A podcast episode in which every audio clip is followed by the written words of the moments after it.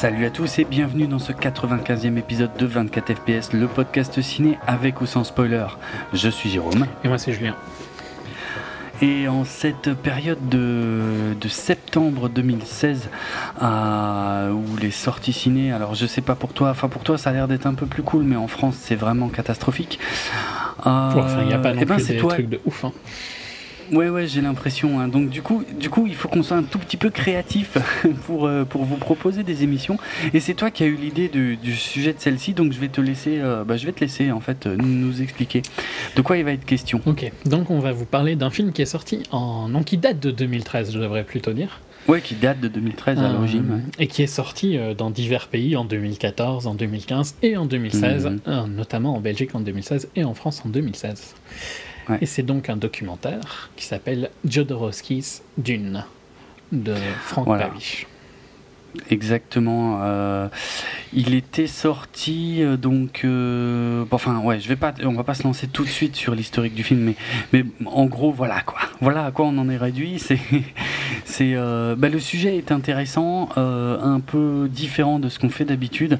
Je crois même que quand il était sorti en France euh, un peu plus tôt dans l'année deux mille seize, et que d'ailleurs je n'avais pas pu aller le voir au cinéma parce qu'il n'était pas distribué euh, chez moi. Euh, Je crois qu'on nous avait demandé si on, si on le traiterait ou des trucs comme ça. Et puis à l'époque, ben, j'avais assez peu d'espoir. Et ben finalement, comme toi, tu l'as vu. Ouais, moi, je l'ai vu au cinéma a... pour le coup. Il est sorti il y a peut-être euh, presque deux mois ici, mais j'ai vu vraiment une des dernières séances. Euh, D'accord. Bah voilà. Je trouvais que bah, voilà. c'était intéressant d'en, d'en discuter. Puis voilà. Ça rentre dans, dans les critères. Tu l'as vu au cinéma. Exactement. En Belgique. Euh, c'est bon. On, on le considère comme un film. Voilà. Non, on n'a pas triché. Moi, je le c'est un film. Moi, il est dans ma liste de films que j'ai vus en deux mille seize. Ah, on en reparlera okay. à la fin d'année. Ouais, oui, c'est vrai. Euh, donc le concept euh, de l'émission, et eh ben dans la première partie, euh, donc on va donner notre avis euh, général et puis dresser un peu le portrait du du projet et des principaux acteurs euh, du truc. Et euh, et puis on on aura quand même un signal sonore où on reviendra donc sur les les grandes étapes du documentaire euh, parce que parce qu'il y a quand même plein de choses à dire en fait. Euh, et euh, ouais, parce que c'est un docu, on n'a jamais fait ça en fait, mais, mais euh, ouais, on a déjà a fait plein un de trucs cool quoi. On n'a pas fait Citizen Four, ou on l'a fait dans un H S euh, plus long. C'était dans un H S, okay. ouais, c'était un peu différent. Euh, mais du scène, enfin là, ce sera pas du scène par scène, oh, mais les grandes étapes, les grands sujets qui sont invo- évoqués quoi. Ce... On, on essaye quoi, on verra hein, si c'est, si ça passe, si c'est sympa. Donc voilà tout ça, euh, on vous spoilera pas, euh, enfin, je sais pas s'il y a vraiment des spoilers, mais enfin bref, on rentrera pas dans les détails quoi, du docu. Dans la première partie de l'émission, on fera plus ça euh, dans la deuxième. Mm-hmm. C'est cool pour toi ? C'est pour moi, c'est cool pour moi. Ok, alors euh, par quoi on commence, Jodo ou Dune ? euh... Comme tu veux. Je sais pas, on va prendre le plus vieux Jodo, de toute façon c'est, c'est rapide hein. euh, parce que, euh, alors ouais euh, autant prévenir euh, tout de suite que ce sera probablement pas l'épisode le plus documenté qu'on ait fait euh, donc là je parle de moi pour le coup, ouais, mais, mais je suis pareil.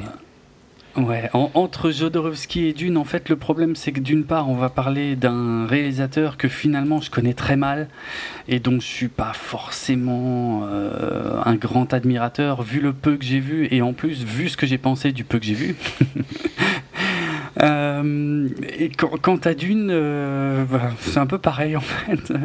Je connais Dune comme tout le monde, mais... Euh, J'ai jamais lu euh, le roman, quoi. Voilà, pareil. Euh, le roman, les, les romans. romans. Ouais. ouais. Donc euh, on va on va présenter quand même ça vite fait, mais voilà, euh, c'est pas, je pense pas. Pour les fans du genre, je pense que là, on, autant de Jodo que de Dune, on risque de se faire un peu allumer sur cet épisode, mais voilà, nous c'est pas le but de cette c'est émission, c'est pas vraiment du, du docu, quoi, nous pour le coup. Ouais, ouais, c'est, on n'a pas été chercher des choses forcément qui ne sont pas dans le docu en fait. Euh, c'est, c'est plus, par contre, il y a des sujets de discussion qui sont super sympas et, euh, et c'est ça qu'on a envie d'essayer de faire. Donc Alejandro Jodorowsky, euh, donc euh, né, né au Chili euh, de parents euh, d'origine euh, ukrainienne. Euh, une enfance extrêmement difficile. Euh, bon, c'est pas vraiment expliqué dans le docu, hein, mais euh, j'ai, j'ai, j'ai lu deux trois trucs là-dessus. C'est, c'est vrai que c'était pas fou. Hein. Euh, a priori, euh, son père battait sa mère, et il a violé sa mère, et c'est de ça qu'il est né. Du coup, sa mère pouvait pas le blairer parce qu'il était né. Enfin, il était issu de ça. Enfin bref, il a euh, voilà des conditions très très difficile pour le début de sa vie. Du coup, il s'est euh, rapidement euh, réfugié dans, dans pas mal de choses, en fait, dans, dans le théâtre, dans, euh, dans la, euh, les poèmes, enfin des, dans la création, en fait. Très tôt, euh, dans les années, euh, dans les années trente, euh, il était, voilà, il était euh, dans un autre univers, si on veut, quoi. Il écrivait euh, assez tôt euh, des pièces, quand il était adolescent, euh, des trucs comme ça. Euh, et puis euh, il est venu en France dans les années cinquante, il a étudié le mime euh, avec le mime Marceau. Euh, et quand je dis avec, c'est, avec c'est pas... Euh, oui, voilà, c'est vraiment... Il était étudiant avec Marceau, Marcel Marceau, qui était également étudiant. Hein. Euh, enfin bref... Euh, Je vais pas aller beaucoup plus loin là-dessus, puisque donc ces fameux premiers films, de toute façon c'est évoqué un peu dans le docu, mais ces, ces premiers films, Fando Ellis et puis euh, El Topo, euh, The Holy Mountain, la montagne sacrée, euh, je les ai jamais vus. Bon, moi j'ai essayé de voir Holy Mountain et j'ai trouvé ça vraiment très très lourd. Mais ouais. À ma défense, je suis pas fan du tout du cinéma surréaliste et du mouvement, en général du surréalisme tout court. Hein. Je suis pas très fan mm-hmm. de Dali d'ailleurs non plus. Euh, ok.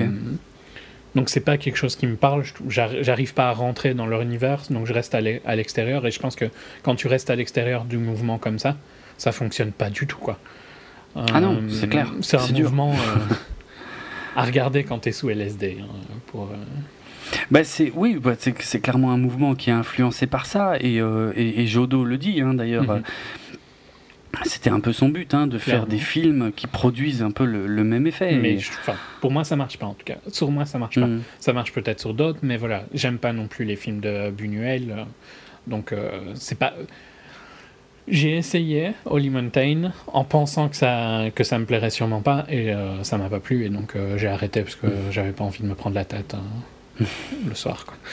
Euh, ouais. Je pense qu'aucun de ces films, en fait, ne me plairait, hein, tout simplement. Ouais, je sais pas, je saurais pas dire. Euh, El Topo avait été quand même pas mal remarqué par John Lennon à l'époque, euh, qui lui avait fait euh, de la promo. Euh, euh, ouais, je sais pas, c'est compliqué de toute façon. On va jeter un œil tout de suite euh, finalement à, à l'intégralité de sa filmo.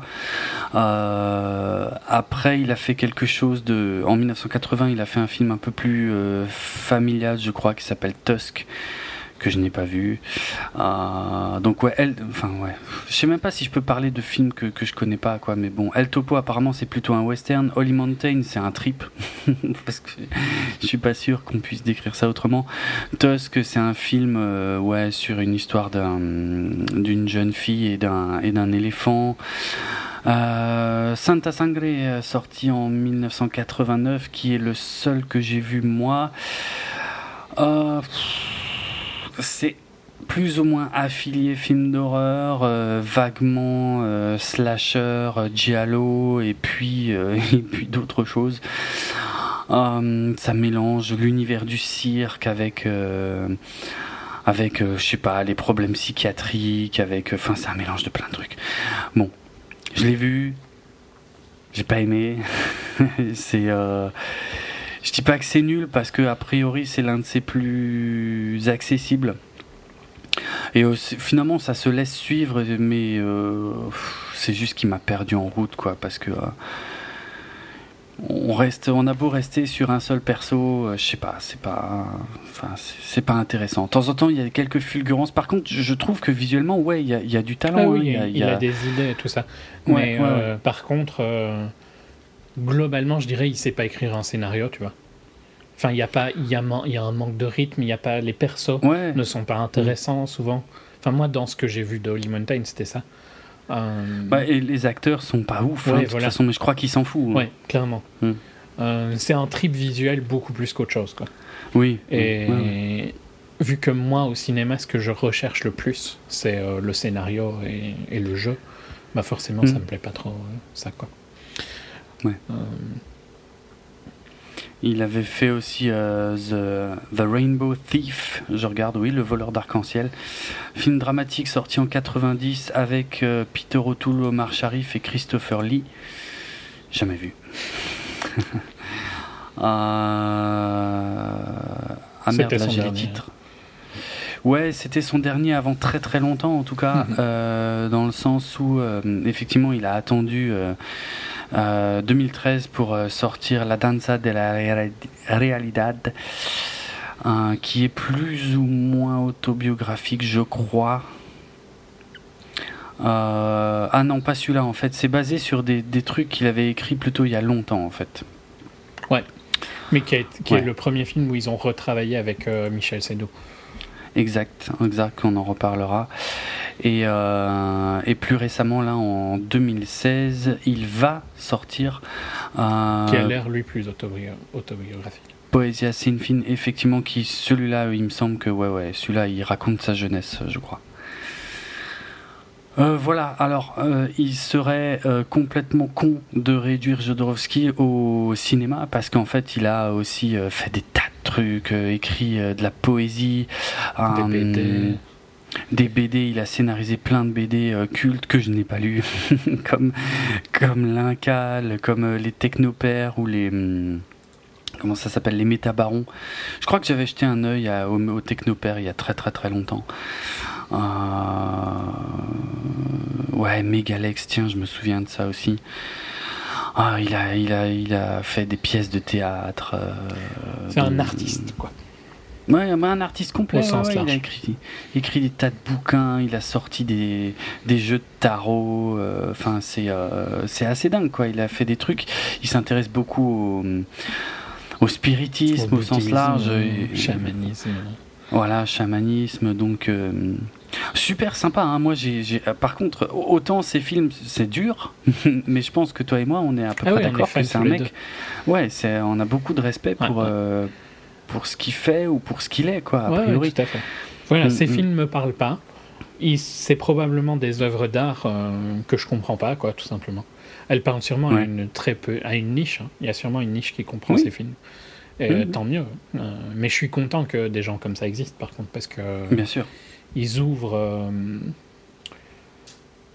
ils ouvrent des univers aux gens, en fait. Et peut-être que, tu vois, sans des gens ouais. comme ça, tu découvrirais pas ces univers-là. Mais c'est vrai. Euh, c'est vrai. Voilà. Après, c'est... moi, j'aime pas trop le surréalisme de base, mais mmh. ça ne change rien du fait que j'ad... c'est un orateur incroyable aussi. Et ça, on oui. en parlera dans le documentaire, mais il est... Mmh. Tu es pendu à, à ses lèvres pendant... Euh, dès qu'il parle, tu, tu as les, les yeux grands ouverts et tu écoutes, quoi. Et ouais, tu ouais. es bercé par, euh, par ce qu'il te raconte. Totalement, euh, totalement. Et c'est, la force, c'est une des forces du documentaire, d'ailleurs. Alors, l'autre grand sujet évoqué euh, là-dedans, c'est forcément Dune. Alors, Dune, en quelques mots, euh, c'est le roman culte écrit par Frank Herbert, sorti en dix-neuf cent soixante-cinq, euh, qui a compté, je crois, cinq suites euh, écrites également par Frank Herbert. Et euh, le, le flambeau a été repris, en fait, euh, euh, dans les années, euh, je sais plus, quatre-vingts, ouais, fin des années quatre-vingt-dix. C'est ça, quand le, le fils de Frank Herbert, en fait, Brian Herbert, et l'auteur de science-fiction Kevin J. Anderson ont euh, continué la saga sous la forme de, de préquels et de suites. Euh, donc voilà, euh, l'histoire de Dune, pff, c'est vaste. ouais, c'est impossible. Mais enfin, si si je si je reste sur la partie euh, qui est Ben, déjà, qui est raconté dans le premier bouquin et qui devait être plus ou moins adapté par Jodo et qui a été plus ou moins adapté par Lynch. En gros, c'est euh, l'histoire de, de deux familles en fait euh, rivales, les, les Atreides et les Harkonnen, euh, et en fait tout ça dans le cadre d'un, d'une planète, parce qu'ils ont chacun leur propre planète, mais en, en gros euh, le centre de l'univers, enfin le centre, euh, pas le centre de l'univers, mais enfin... Non, le, l'élément important de l'univers plutôt. Ouais, voilà, le, le, la planète la plus importante de cet univers, c'est la planète Arrakis, effectivement, où est produit l'épice, l'épice qui n'ayant pas lu les bouquins, c'est pas évident à expliquer, je pense. C'est, c'est du L S T, c'est... quoi. Oui, moi je le comprends vraiment comme ça, hein, parce que euh, ça... Enfin, sauf que ça fait encore plus de trucs, dans le sens où c'est censé oui. prolonger ta vie... Euh... Mais c'est ça, ça fait des tas de trucs en fait, ça te donne accès à des niveaux de conscience supplémentaires, mais, mais c'est aussi le moteur des voyages spatiaux, dans le sens où ça, où ça permet de tordre l'univers, enfin... J'ai peur ça de dire des conneries tout. En plus. Ouais, ça sert un peu à tout, mais c'est, ça, ça a des relents très L S D hein, quand même. Oui. En fait, euh... ouais, disons que ça sert à plein de trucs, mais quand même, ce qu'ils parlent souvent, c'est de tout ce que ça fait qui ressemble au L S D. Ouais, clairement, clairement. Euh, après, probablement que dans la suite de la saga, euh, et c'est, c'est aussi c'est quand peut-être... même une drogue parce que c'est, c'est oui. addictif, quoi. Oui, oui, oui, c'est vrai, c'est vrai. Euh, donc voilà, celui qui contrôle l'épice, en gros, contrôle l'univers, et l'empereur euh, de l'univers, en fait, euh, euh, décide de, de plus ou moins mettre en concurrence euh, les familles Atreide et Harkonnen euh, pour le contrôle d'Arrakis, euh, sachant que lui, il est plutôt du côté des Harkonnen qui sont des salauds. Euh, Mais ce qu'il ignore, c'est que sur Arrakis, il y a une prophétie euh, qui promet l'arrivée d'un, d'un leader, en fait, d'un grand leader. Et bah, ce leader, euh, il y a de grandes chances que ce soit le jeune Paul Atreide, le voilà quoi, le héros quoi, qui a qui a tout pour lui, issu de la maison Atreide. Enfin bref, voilà, en gros quoi. Donc voilà, comme c'est... dit, je peux pas, je peux pas aller plus loin. Non, en plus oui. c'est très vaste et je pense que c'est ouais. pour, euh, en comparaison avec des trucs comme Tolkien et tout ça, c'est beaucoup moins détaillé comme univers. C'est beaucoup plus, il y a beaucoup plus qui est laissé euh, dans l'ombre que que Tolkien qui a ah, tout écrit je... avant, quoi. Ouais, je sais pas. Au niveau de l'univers, je suis pas sûr, au contraire, tu vois. En, en, en, parce que Dune, justement, il me, ah, oh, du peu que je sais, hein, euh, il me semble que justement c'est assez détaillé en termes de, en termes de géopolitique, en termes de, de trucs comme ça. En fait, c'est pas du tout, c'est pas aussi é- ésotérique que ce qu'on pourrait croire avec, euh, comme je le viens de présenter. Non, mais par contre, c'est dans le sens où il n'y a pas vraiment de background, j'ai l'impression. Mais c'est, c'est, c'est un, une vue extérieure hein, qui n'est pas super importante. Mais, mais ça se passe, en fait, ça se passe dans notre univers, mais dans le futur, en fait. Et ils ne parlent pas vraiment de comment c'est arrivé, on arrive plus. Ah, je pense pas. C'est plus ah, ça que je voulais dire, tu vois. Ouais, alors ouais, que d'accord. Tolkien euh, a plus écrit tout, quoi, tu vois. Oui, ça c'est clair. Lui, il a écrit du début, du tout début du truc, quoi. Ouais, ouais, clairement. Euh... Bon, je sais pas pourquoi j'ai jamais lu Dune, hein. Franchement, moi il y a eu une plus. période où j'aurais sûrement adoré Dune, et puis je sais pas, c'est... parce que j'ai ça a pas... quand même eu plein de, d'awards, hein. Ça a eu le premier Nebula, ça a eu un ouais. Hugo, donc enfin c'est ouais, pas. Ouais, ouais. Euh... C'est bizarre qu'on soit tous les deux passés à côté de Dune, quoi. C'est pas faux. Je, je, je pense, hein, moi sincèrement, que c'est à cause du film en fait, parce que mmh, j'ai ça, vu ouais, le film ça, ouais. et c'était nul et. Euh... Mmh. Bah, le film, euh... ouais, ma- mon introduction à Dune, parce que le film est sorti quand je suis né, mais je l'ai vu plus tard, forcément. Mm. J'ai dû le voir quand j'avais, je sais pas, huit dix ans. Et euh...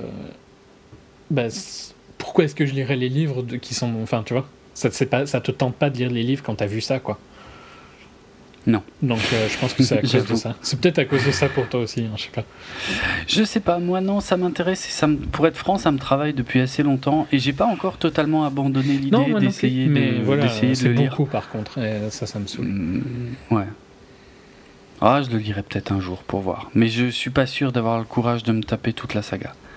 Ça dépendra de ce que je pense du premier, quoi. Euh, parce que c'est quand même... dans le genre littéraire que je lis le plus. Hein. Toi, là, oui, encore euh, plus que moi. Euh, clairement, ouais. Donc, euh, bon, peut-être je le lirai un jour, pour voir. Donc voilà, le décor est planté, Jodorowsky, Dune. Donc de quoi parle euh, le documentaire en deux mots ? Eh ben, du, de l'adaptation de Dune que Jodorowsky a voulu faire, mais qui n'a jamais vu le jour, pour diverses raisons, euh, qu'on détaillera tout à l'heure. Et puis... Et qui ben, est, enfin... qui est une histoire, par contre, euh, ultra connue d'Hollywood, quoi. Ouais, ouais, ouais. C'est vrai que j'en avais déjà entendu parler, je le savais. Largement avant, à, avant oui. que le, le docu sorte, quoi. Mmh, c'est vrai. Euh, que, mais... Euh, qu'il a mais influencé et tout. Ouais, moi non plus, j'imaginais pas autant. Ouais. Mais euh, voilà, l'influence de, de Jodorowsky's Dune était connue avant euh, qu'on parle du docu, quoi. Mmh, mmh. Bon, moi, je ne l'ai pleinement réalisé qu'en voyant le docu, en fait. Hein. Surtout à la fin, quand il parle de l'héritage du film, c'est hallucinant, en fait, quand il réfléchit, quoi. Le nombre de trucs qui n'auraient probablement jamais vu le jour. Ou en tout cas, euh, qui auraient été totalement différents.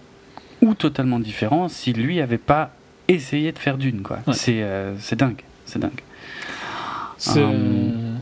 Je, je dirais... Enfin, c'est un film qui a un impact incroyable sur le cinéma qu'on voit maintenant, ouais. quoi. Ouais, ouais. Et, et ça, c'est... Rien que pour ça, c'est un documentaire à voir, quoi. Parce que mm. c'est, un, c'est fou de voir à quel point il a, eu, il a influencé tous les trucs de notre enfance, quoi. Ouais. Oui, c'est clair.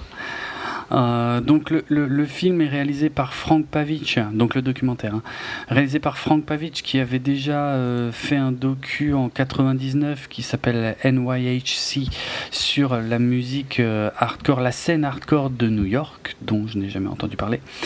Et euh, il a réalisé une comédie en deux mille trois. Non, il l'a produit. Pas réalisé d'ailleurs. Ouais, il l'a seulement produit. Euh, une comédie qui s'appelle Die Mommy Die, euh, dont je n'ai jamais entendu parler. En deux mille trois, et c'est tout. Et Jodorowsky's Dune, donc sorti en deux mille treize à l'origine, puisqu'il a été présenté au Festival de Cannes euh, euh, ben en mai deux mille treize. Et après ça, euh, il a été euh, présenté. Il est sorti quand même dans la majorité des marchés en deux mille quatorze. Quoi. Euh, en deux mille quatorze et deux mille quinze. Euh, la majorité des marchés. Bah, quand même enfin... les U S, tu vois, le Brésil, c'est quand même des gros marchés, quoi, tout ça. Ouais, le Japon. Ouais. Bah, rien que les U S. Hein. Oui, oui, les U S, ça je suis d'accord. Mais enfin, les docus aux U S, qui va voir des docus au ciné aux U S, quoi? Bah, pas beaucoup de monde, mais pas beaucoup plus ouais. qui vont bon. voir des docus ouais. aussi, en France aussi. Ouais, bon, c'est pas faux.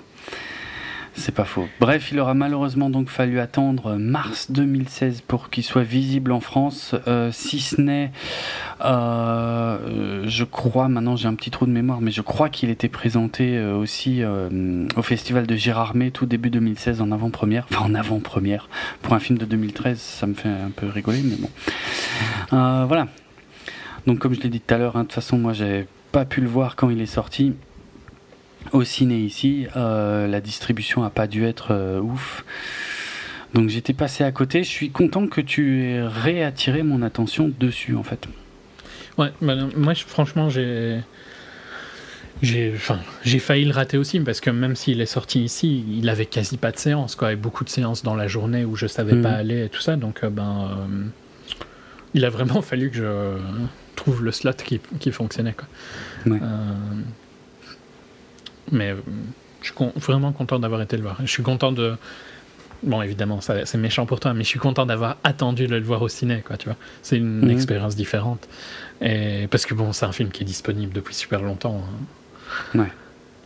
Par d'autres moyens, je dirais pas plus. Mmh. Et j'aime bien de découvrir des trucs au ciné. Ah, donc, oui, bien sûr. Content d'avoir surtout... attendu les deux ans hein, pour le voir. Parce que moi, j'en ai beaucoup entendu parler quand il est sorti aux U S dans des podcasts ciné. Et mmh. euh, bah, ça, ça donnait envie, quoi. Mmh.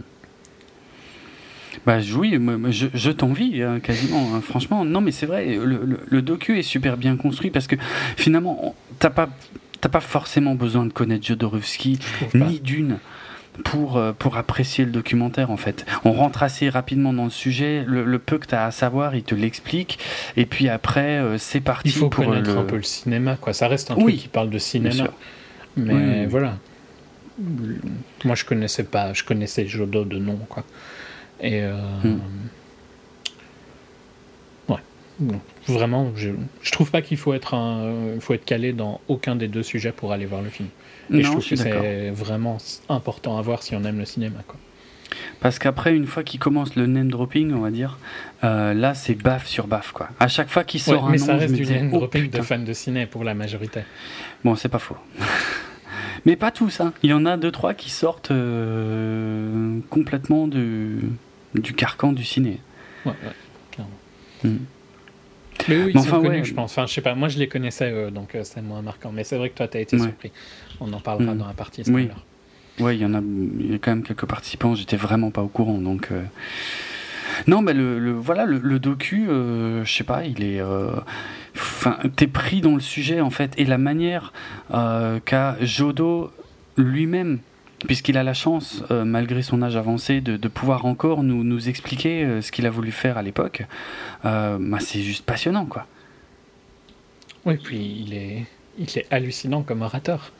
Oui. Enfin, euh, si, si tout le monde pouvait être comme ça à son âge, euh, quel c'est plaisir, dingue, quoi, parce que ouais, ouais. il a une intelligence rare. Euh, ah, c'est, ouais, ouais. c'est fascinant de l'écouter. Et il arrive à te, à te faire rentrer dans son univers d'une manière euh, incroyable qui... Mmh. Je suis ultra jaloux de Nicolas Winding Refn, mais vraiment, bah, y a moyen. L'expérience qu'il a eue doit être euh, unique. Ouais, ouais, ouais. Putain, c'est clair. Ouais, donc voilà, ouais, le, le docu, c'est, c'est à voir absolument en fait. C'est, c'est l'un des meilleurs docus que j'ai vu sur le ciné, mais pas que ouais, en aussi. fait. Bah, c'est que. un des meilleurs docus tout, tout court, quoi, je trouve. Ça fait tout courant ouais. dans mon top dix des docus, avec des non, trucs comme Senna et tout ça. Mmh. Euh, je l'ai vraiment trouvé passionnant. On, on y apprend, euh, on Plein plonge. De trucs, quoi. Mais c'est ça, on plonge dans la création d'un film, mais autant dans la tête de Jodorowsky, qui nous explique finalement assez clairement ce qu'il essaye de faire, même ouais. si ce qu'il essaye de faire est complètement dingue. Ouais, euh, mais c'est incroyable et... parce qu'en fait, tu vois le film. Il oui. y a un moment dans, dans le docu où ils disent que tu ne pourrais jamais faire un meilleur film que celui que tu viens de voir, tu vois. Parce que Jodo te raconte tellement le film que tu crées, ton, tu crées le film pendant le docu, dans mmh, ta tête. Pas faux.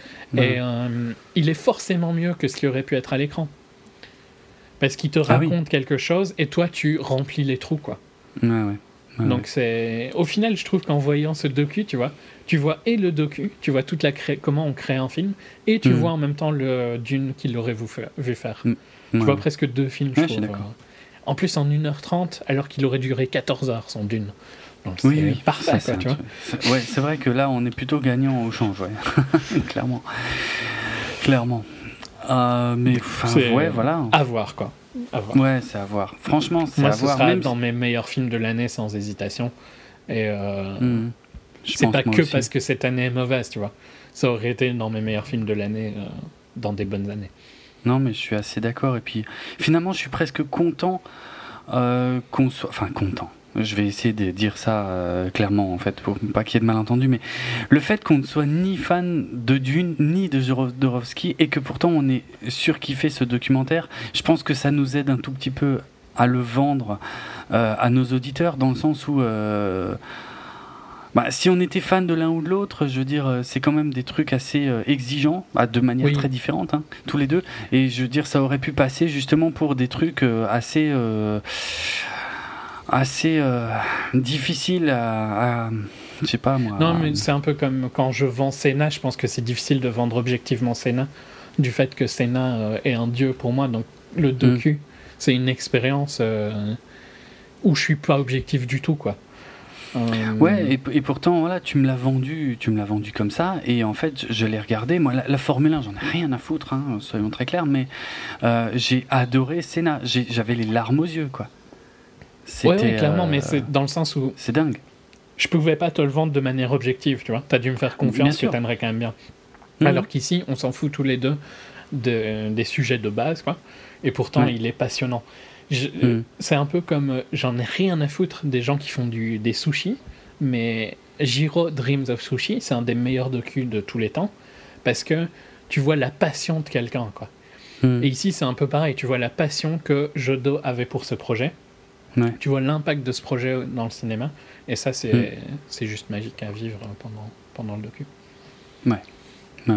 Puis c'est très visuel parce que euh, ils ont euh, ils ont quand même repris certains des travaux qui avaient été faits pour préparer le film, qu'ils ont qu'ils animent en fait un peu pendant le film, les storyboards ou euh, des dessins préparatoires qu'ils animent un tout petit peu, ce qui aide encore plus à nous faire vivre la vision de Jodorowsky pendant que Jodorowsky mmh. lui-même nous le raconte, quoi. Donc c'est, euh, c'est le storyboard qu'ils ont fait pour ce film est incroyable. Ouais, c'est un truc de malade, c'est clair, c'est clair. C'est, c'est... Franchement, il, il pourrait le sortir, quoi. Mais enfin, je sais pas. Ah oui, pour moi, il pourrait le sortir comme bouquin. Franchement, je euh... pense, hein. Ouais. Mais je l'achèterais euh... s'il sortait comme bouquin. Si c'est possible, il réduise un petit peu la taille. Hein, mais... Oui, voilà, c'est parce qu'il y a quand même des problèmes de taille. Ouais. c'est, il est monstrueux le truc, mais bon. Enfin voilà, je, on va peut-être ouais. arrêter de le vendre et puis passer au contenu du film lui-même. Qu'est-ce que t'en dis ? Ouais, ouais, mais vraiment ouais, ouais. à voir.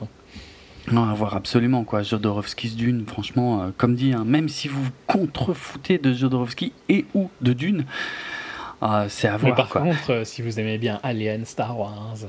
Mais c'est ça, et ouais, des tonnes c'est ça. d'autres films. Hein. Si vous aimez bien le cinéma de genre euh, et puis euh, les coulisses du cinéma, euh, putain, c'est passionnant, quoi. Et puis même une histoire de destin, de, de, de je sais pas, de, de, de rencontre, rien de pour talent. Les anecdotes, quoi. Les anecdotes, elles sont sublimes, ouais. Ah ouais. Avec des grands, quoi, tu vois. Ah oui, parce que c'est pas des petits noms hein, qu'on va sortir. Pour ceux qui n'auraient aucune idée là de, de ce dont il va être question dans la seconde partie, c'est, c'est, c'est quand même, il y a des poids lourds. Alors certains qui n'étaient pas encore connus à l'époque et qui le sont devenus énormément par la suite, mais d'autres qui étaient quand même mais déjà... Qui étaient déjà des... Ouais. Notamment des euh, trois qui, qui, qui étaient énormes, quoi. Ouais, ouais. ouais, ouais. Donc euh, voilà. On est parti pour le signal sonore ? Ouais. Allez, signal sonore. Et donc on va essayer de, de revenir ouais, sur les, les principaux passages du film, alors euh, du documentaire du coup. Euh, alors au début, au début ça y va dans les superlatifs. Je sais pas si, enfin, ouais, il, non, il te pose d'accord. le truc. Euh, c'était euh, autant, ok, on, on rentre tout de suite dans les intentions de, de Jodorowsky. C'est, c'est, c'est lui qui a introduit plus ou moins le truc et tout, qui nous explique que, qu'il voulait réaliser un trip, ce dont on ne doutera jamais dans la suite. Euh, Son, ce... ouais, on va peut-être commencer par ça en fait, et, et après ça enchaîne finalement sur les superlatifs, sur lesquels on aura, je pense, euh, quelques réserves. Euh, mais ouais, la, la vision de Jodorowsky en fait, euh, c'était un, un prophète, mais un prophète, pas un prophète dans le film. C'est le film qui est un prophète en fait. Ouais. C'était, il voulait vraiment illuminer les esprits de, de, de des gens qui le voyaient quoi. Alors. Encore une fois, on est dans les années soixante-dix, on est, euh, bah c'est, c'est, ouais, c'est, c'est le il devait pas être très net quand il a non, dit. Non, non, voilà, mais c'est, c'est une évidence absolue, mais c'est pas un problème. Non, non, non, non, ça pose jamais de problème que ce soit ça son idée. C'est, oui, c'est complètement taré parce que il voulait vraiment que ce soit le plus grand truc qui n'ait jamais existé, quoi. Ouais. Et il est convaincu que ça aurait été ça. Mmh. Et euh, mais bizarrement, tu vois, ça passe pas pour de l'arrogance en fait. C'est là où je non. trouve qu'il a un don vraiment particulier parce qu'il mmh. est jamais arrogant. Mmh. Il est détaché, ouais. par contre, il y a un moment où il est détaché très fortement, mais il est jamais arrogant. Mais il est passionné par son bou- euh, par, ouais. par son projet, quoi, par son. C'est, c'est comme, ça reste quand même le film qu'il voulait faire et l'histoire du film qui le passionne plus que lui, quoi, en fait, finalement. Et, et, et même autant d'années après, même quarante... Même, ouais, maintenant, quoi. Même quarante piges après, quoi. Et c'est là qu'on a la fameuse anecdote, assez rapidement, de Nicolas Winding Refn, euh, qui dit, voilà, je, je dînais avec Jodorowsky... Euh, déjà, il me... cool, quoi, tu vois. Ouais, déjà, ouais. Ça c'est commence, quoi, vous dînez, quoi. Je peux être invité, s'il vous plaît. C'est clair. Et puis, euh, et puis euh, il commence à me parler de Dune. Moi, je lui réponds que je savais pas qu'il l'avait fait. Il me dit si, si. Et puis, on a été chez lui. Il me sort le bouquin. Donc, le bouquin, en fait, c'est le storyboard euh, du film qui a été relié. On y reviendra plus tard, mais c'était pour, euh, pour présenter le projet au studio. C'est énorme. Hein. C'est, un, c'est, c'est un truc gigantesque. Mais Michel Seydoux en a fait plusieurs, quoi. Donc, ils ont tourné, en plus, ces trucs-là. Ouais, c'est clair. Il y en a beaucoup. Ouais, ouais. Apparemment, il n'en reste pas beaucoup officiellement. Non, mais il y en a une dizaine, quoi. Ouais, ouais, une bonne dizaine.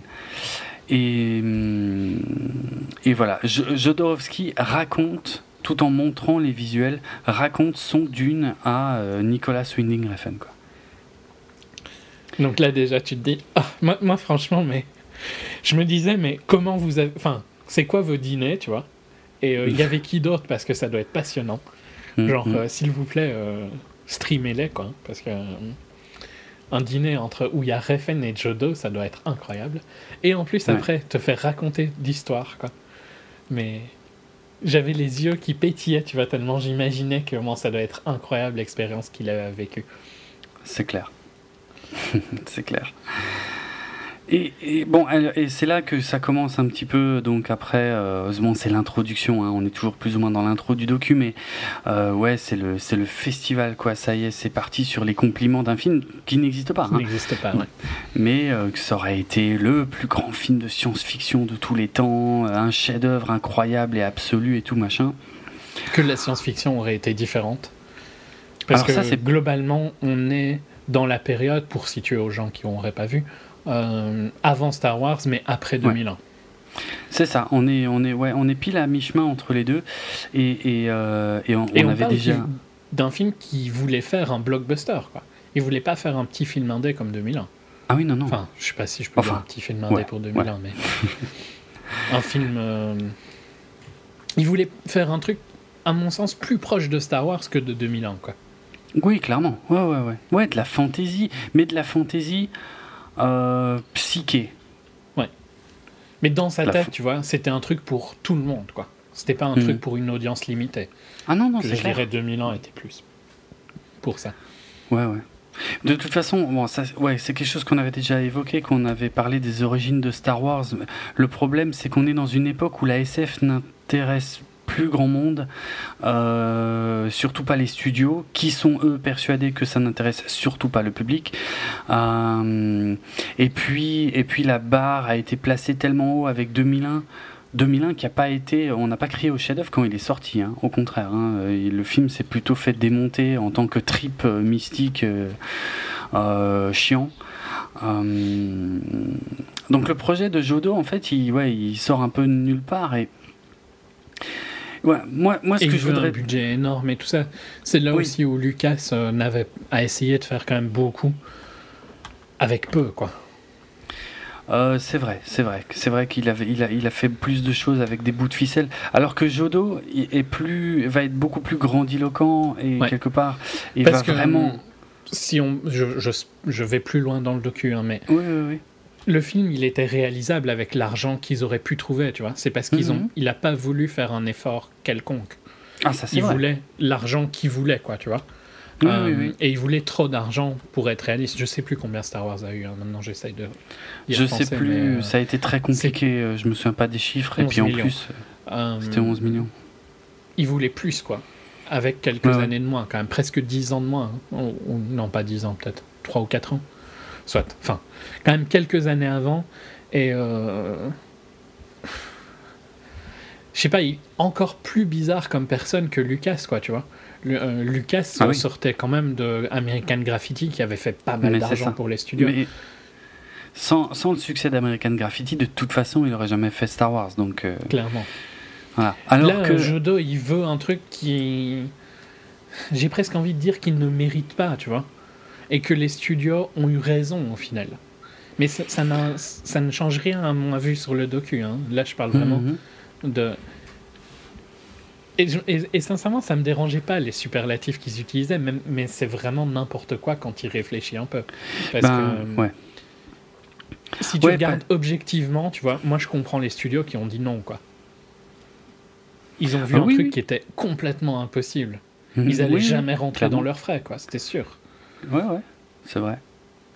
Mais je, suis, je suis d'accord. Et en, en fait, ce qui me gêne avec cette partie où ils disent que ça aurait été un chef-d'œuvre incroyable, intemporel et tout machin, euh, euh, alors je vais revenir sur de, différentes choses. C'est que d'une part, par exemple, le fait d'associer plein de talents et de génies dans leur domaine ne veut rien dire. Quoi. Ne veut voilà, ne veut pas du tout dire que le résultat final, lui, aurait été euh, génial. Je, je pense qu'on est d'accord là-dessus. Euh, de ce que je vois dans le documentaire, le, c'est, le film aurait été super intéressant et tout machin, mais ça aurait été, à mon avis, quand même un trip qui aurait super mal vieilli. À fond. Euh, à fond. Je, ça, pense, je suis hein. sûr que ça aurait super mal vieilli. Ça aurait été beaucoup trop grandiose pour la période pour que ça vieillisse mmh. bien. Mmh. Euh... Je j'exagère peut-être, mais j'ai tendance plus à le voir euh, comme un, un Flash Gordon, euh, mais des années soixante-dix et, et en un peu plus psychédélique, quoi. Mais dans un sens, hein, et ça, ça, je pense que Jodor et euh, et son fils et plein de gens euh, n'accepteraient pas que je dise ça, mais j'ai pas l'impression qu'on aurait un Dune tellement différent, tu vois, de celui qu'on a eu. Parce que Dune euh, a ultra mal vieilli, c'est un mauvais film. Ouais, celui ah, de oui. Lynch. Ah oui, celui de Lynch, euh, ouais, c'est, mais il a aussi c'est, c'est, c'est tous ces côtés vraiment kitsch à mort, quoi, tu vois, qui ouais, je ouais, pense ouais. pas auraient échappé à... Mais d'ailleurs, quand tu vois les films que, euh, qu'il a eu de l'impact, il y en a certains où c'est très bien, genre Alien, mais il y en a plein, comme Flash Gordon, Les Maîtres de l'Univers et tout ça, où c'est atroce, quoi. Ouais, ils sont sûr. tellement dans leur période. Et je oui. pense que c'est ça qui, aurait arrivé à, qui serait arrivé à Dune. Je pense aussi. Hmm. C'était beaucoup trop grandiose pour que ça ne vieillisse pas mal. Ouais. C'est un des avantages de Star Wars, quand même, c'est d'être assez... Euh... Bah, relativement intemporel, en fait. Hein, ouais. c'est... Et, et deux mille un aussi. Hein. deux mille un, c'est pareil. Ouais, deux mille un, hein, il... beaucoup, beaucoup mieux, encore, je dirais. Mais... Mm-hmm. Visuellement, ouais. je trouve deux mille un est plus beau. Mais... Ouais. Euh... Bon, il y a un, et... un talent différent de, de réel aussi, je pense, sur deux mille un. De placement de caméra, des trucs comme oui, ça. Oui, oui, ça n'a rien à voir. Ouais. Ça n'a rien à voir, c'est au millimètre. Mais ouais. c'est, et, et je dis pas que Jodo est pas un bon technicien, mais je pense que lui, il, il fonctionne beaucoup plus au feeling, ouais. alors que je dirais pas que Kubrick marchait au feeling. Non. Au contraire. Non, mais Kubrick, c'est un peu comme Fincher, quoi. Ouais, ouais. Euh, donc voilà, c'est, c'est, c'est la seule chose qui me dérange, en fait, c'est que de considérer comme je, un fait... Contre, je suis d'accord avec eux que... le cinéma aurait été différent si le oui. film était sorti, oui. parce qu'il n'y aurait oui. jamais eu Star Wars. Ça, c'est, c'est, sûr. Y a, ouais, c'est vrai qu'il y a, y a quand même un gros risque que Star Wars n'ait jamais existé. Euh, pas parce qu'il aurait été écrasé par le succès de Dune, hein. Peut-être non, plutôt à cause du contraire. J'aurais jamais donné onze millions pour le faire. Voilà, c'est ça. C'est peut-être que Dune, franchement, ben, si un studio avait financé Dune et qui se serait quand même assez probablement vautré. En avec, tout cas, c'est ce qu'on pense tous les deux. Quoi. C'est, c'est ce qu'on pense. C'est notre nous, avis voilà, après. Oui, mais... oui. oui. Euh, qui aurait donné des ronds à Star Wars juste derrière ça, quoi ? Personne. Donc je suis d'accord avec eux que le, le cinéma aurait été fort différent. Ouais, ouais, c'est mais clair. Pas pour les raisons que eux pensent, je pense. Non. non. non, parce que eux pensent que Star Wars serait sorti euh, en l'état, enfin comme on le connaît, mais que euh, ça aurait été un truc mineur, euh, écrasé complètement par l'aura de Dune, le chef-d'œuvre absolu et intemporel, quoi. Le euh, Messie. Le Messie, ouais. Pourquoi pas, moi, je, comme dit, je pense que ça aurait été un film intéressant, enfin, surtout s'il n'avait pas duré quatorze heures, mais... Oui, aussi, quoi. oui, parce que ça, c'est quand même un gros problème, hein, parce que je veux mais bien... Oui. Co- qu'est-ce que, qu'est-ce le, que le studio veut... Enfin, comment est-ce que tu peux dire au studio, alors, je voudrais bien que mon film fasse quatorze heures, tu vois, et t'attendre à une réponse autre que, mais t'es taré. mais c'est clair. C'est clair. Il y a un moment où il faut arrêter de critiquer les producteurs, en per... parce qu'il y a un peu un feeling genre, ouais. dans le film, où les producteurs, c'est les méchants, enfin... Les producteurs, euh, pas Michel Seydoux et tout ça, mais les financiers, mmh. quoi, vraiment. Ouais. Euh, c'est les méchants, ils comprennent rien et tout ça. Mais non, c'est toi qui comprends rien à la réalité des choses, quoi. C'est clair. Tu, franchement, t'avais aucune chance à Hollywood avec un projet pareil. C'est clair. C'est... Et, et son film, s'il voulait le faire, il aurait pu, hein, franchement. Parce qu'ils ils avaient quand même presque l'argent pour... Mmh. Euh... Ils avaient, ils avaient dix millions, un truc du style, et ils voulaient trois ou quatre en plus, tu vois. S'il avait vraiment voulu le faire, il aurait pu. Ouais. C'est juste qu'à un moment, il faut accepter quand même de faire des concessions, quoi, tu vois. Et c'est pas du tout dans sa nature. Mmh. Mais mmh. toutes ces critiques, c'est pas du tout des critiques. C'est vraiment des critiques qui n'ont rien à voir avec le docu, quoi. Parce que dans le docu, ça m'énerve pas du tout, hein, qu'ils parlent du film comme ça. Ah oui, non, non, dans, dans le docu, c'est, c'est vrai que ça passe bien, en fait. Ouais. C'est ça juste que bien. Quand après tu te dis mais enfin ils sont dans leur monde quoi tu vois et, ouais, et ouais, pendant ouais. le docu je me disais je suis pas du tout d'accord avec vous mais ça change rien que je vous trouve fascinant quoi tu vois ouais ouais c'est vrai je suis tout à fait d'accord donc en gros l'origine du projet en fait c'est que suite à enfin c'est c'est le c'est le producteur donc euh, français Michel Seydoux donc le le grand-oncle de Léa euh, que, qui ultra important pardon Bah, qui est enfin qui était qui est pas c'est pas n'importe qui quoi. D'ailleurs ça me fait un peu rire quand Léa Seydoux euh... hmm oui, bah, c'est un producteur pas, super te, important quoi. Je te laisse non, en mais parler c'est un producteur moi, qui a fait bien. Plein de trucs mais okay. c'est surtout c'est plus une critique de Léa Seydoux que de lui quoi. Mais c'est dans le sens où Léa Seydoux à un moment dans dans sa dans son P R quoi c'était hmm. que euh, elle venait je dirais pas de rien tu vois mais qu'elle s'était construite toute seule mais non. Quand ton, père, quand ton oncle c'est Michel Seydoux, t'es pas, t'as, pas été, t'as pas rien fait, quoi, tu vois. Ouais. Euh, ça aide énormément, c'est dans ce sens-là. On est d'accord. Mais voilà, il, c'est, un, c'est un gros producteur français. Et je crois mmh. qu'il me semble qu'il a... Il a un club de foot ou quoi, un truc du style, je crois. Je euh, un des frères foot, hein. Seydoux, alors attends, je vais te dire ça. Euh, parce qu'il a deux frères, Michel Seydoux, hein, Jérôme et Nicolas. Et Jérôme Seydoux est, euh, euh, possède des parts dans l'Olympique lyonnais, en fait. Ok, mais euh, je crois qu'il a aussi, lui, un club. Genre Lille. Ah oui, lui, euh, oui, celui de Lille, exact, exact, pardon. Oui, oui, il est président mais... du. Enfin voilà, euh... rien à foutre du football, donc euh, désolé. Et puis il est quand même euh, admin chez Gaumont et il est membre de, d'un truc chez Pathé, quoi. Donc euh, mmh. ça va. C'est pas un petit producteur français, quoi. Non. euh, mais bon, là, on doit être quoi euh, début des années soixante-dix. Bon, il est déjà producteur. Hein. Il a il distribué... est déjà quand même connu hein, à ce moment-là. Ouais. ouais. Ok. Il a distribué en fait La Montagne Sacrée euh, en France, euh, peut-être. Même en Europe, euh, ça a connu un petit succès, du coup ça lui permet de faire la connaissance de Jodorowsky et, euh, et il rencontre Jodorowsky, en gros il lui dit voilà, je veux, je veux produire ton prochain film, tu fais ce que tu veux, mais je veux le produire. Et là Jodorowsky lui dit je veux faire Dune. Ah. Dune qu'il n'a pas lu à l'époque, ça ça m'a fait halluciner. Juste, ça, moi ça quand il dit ça je le savais pas, tu vois. Et t'es ouais. là mais... Pourquoi t'as dit Dune, quoi? Mais c'est ça. Et quand il te le raconte, ça lui paraît mais tellement normal d'avoir dit Dune, tu vois. Enfin, ouais, ça ouais. lui paraît pas bizarre qu'il ait jamais lu, quoi. Pourquoi il dit Dune, tu vois, à ce moment-là? Ça n'a aucun sens, quoi. Mais parce que je crois qu'il dit un de ses potes l'a lu, lui en a parlé, lui ouais, a décrit tout le truc et tout. C'est n'importe quoi. C'est génial. Mais en fait, je trouve surtout que c'est génial parce que après, ça devient sa vie, quoi. Ouais. Il ah, est prêt ouais. à faire tous les sacrifices du monde. Pour un projet qui ne lui tenait pas tellement à cœur à la base. C'est ça qui est complètement incroyable, tu vois. C'est, c'est, oui. c'est, c'est pas un truc genre... Euh, je sais pas à quoi je pense, mais tu vois, ces projets de réal qu'ils ont en tête depuis des années et que c'est leur rêve de pouvoir les faire. Ici, on lui propose un truc, il dit Dune au hasard. Ils s'en foutaient avant, quoi. Enfin, tu vois, ils s'en foutaient à moitié, on va dire. Ouais, ouais. De toute façon, et il... ça devient sa vie, quoi.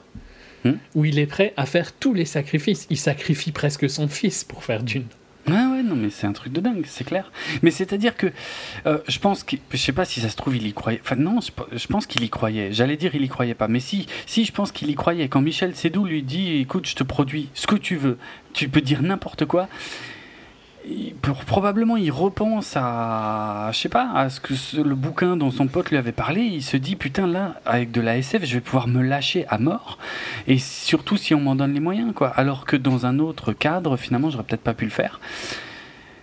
Et Michel Seydoux c'est, c'est, c'est excellent je trouve ça. Oui c'est génial quand, il, dit, parce quand que... il te raconte ça c'est trop marrant ouais. Tu te dis mais enfin comment est-ce que t'es arrivé à ces, à ces trucs quoi, je sais pas c'est ça il, parce qu'il est trop fun. Oui, mais tu le dis bien, c'est vrai qu'on ne dirait pas que jusque-là, le projet lui tenait plus à cœur que ça. Mais une fois que Michel Seydoux lui dit « Ok », là, il se dit « Oh putain, ça y est, c'est bon, quoi ». Il va, euh, Michel Seydoux le, le, le, l'invite en France. Enfin, de toute façon, euh, Jodorowsky connaît très très bien la France, hein, depuis qu'il est très jeune. Et euh, maintenant, ça fait très longtemps qu'il y vit. Mais, euh, mais euh, il écrit un script de malade. Et tout de suite, il a le même problème que George Lucas. C'est qu'il faut... Il faut du visuel en fait. Il va pas pouvoir expliquer son truc à qui que ce soit s'il a pas du visuel, s'il a pas quelqu'un qui l'aide à, à, à méta- matérialiser un tout petit peu son script quoi. Hum, et donc la, la, la pro- enfin, première, c'est pas vrai parce que finalement le premier c'est Michel Seydoux qui va rencontrer, mais le, le deuxième grand acteur de, de cette histoire qui va rencontrer c'est hum, Jean Giraud. Puisqu'il va tomber sur euh, sur ses, euh, sur, je crois que c'était sur une B D euh, Blueberry. Pas acteur, mais t'as dit acteur, mais plus. Euh... J'ai dit acteur. Oui, ouais. Enfin, je veux dire là quand je dis acteur, oui, c'est okay, au sens large, un des sens, acteurs acteur dans le projet. projet. Voilà, oui. oui. Okay, okay. Euh, et euh, je crois que je crois que c'était un Blueberry. Bref, il, il, il voit les dessins de Jean Giraud. Euh, et il se dit voilà, c'est lui. Lui, il va pouvoir ça, mettre. Quand il raconte ça, je trouve. Ouais. C'est génial. Hein. C'est, c'est hallucinant. C'est, c'est, c'est impossible. On peut pas retranscrire la, je sais pas, l'énergie quand quand tu vois il te dit euh, ah je, je lisais une B D et c'est lui quoi. Et il y a, ouais. Tu comprends quand il te raconte ça que c'était lui ou rien. Mais oui. Oui, mais c'est, c'est vrai. C'est, c'est super fun quoi, de dingue. Voir quelqu'un être comme ça. Ouais. Et en plus, je trouve. Mais le truc bizarre, c'est que souvent les gens comme ça sont super lourds. Et dans le cas de Jodo, ça passe pas. Enfin, c'est pas du tout le feeling qu'il te donne.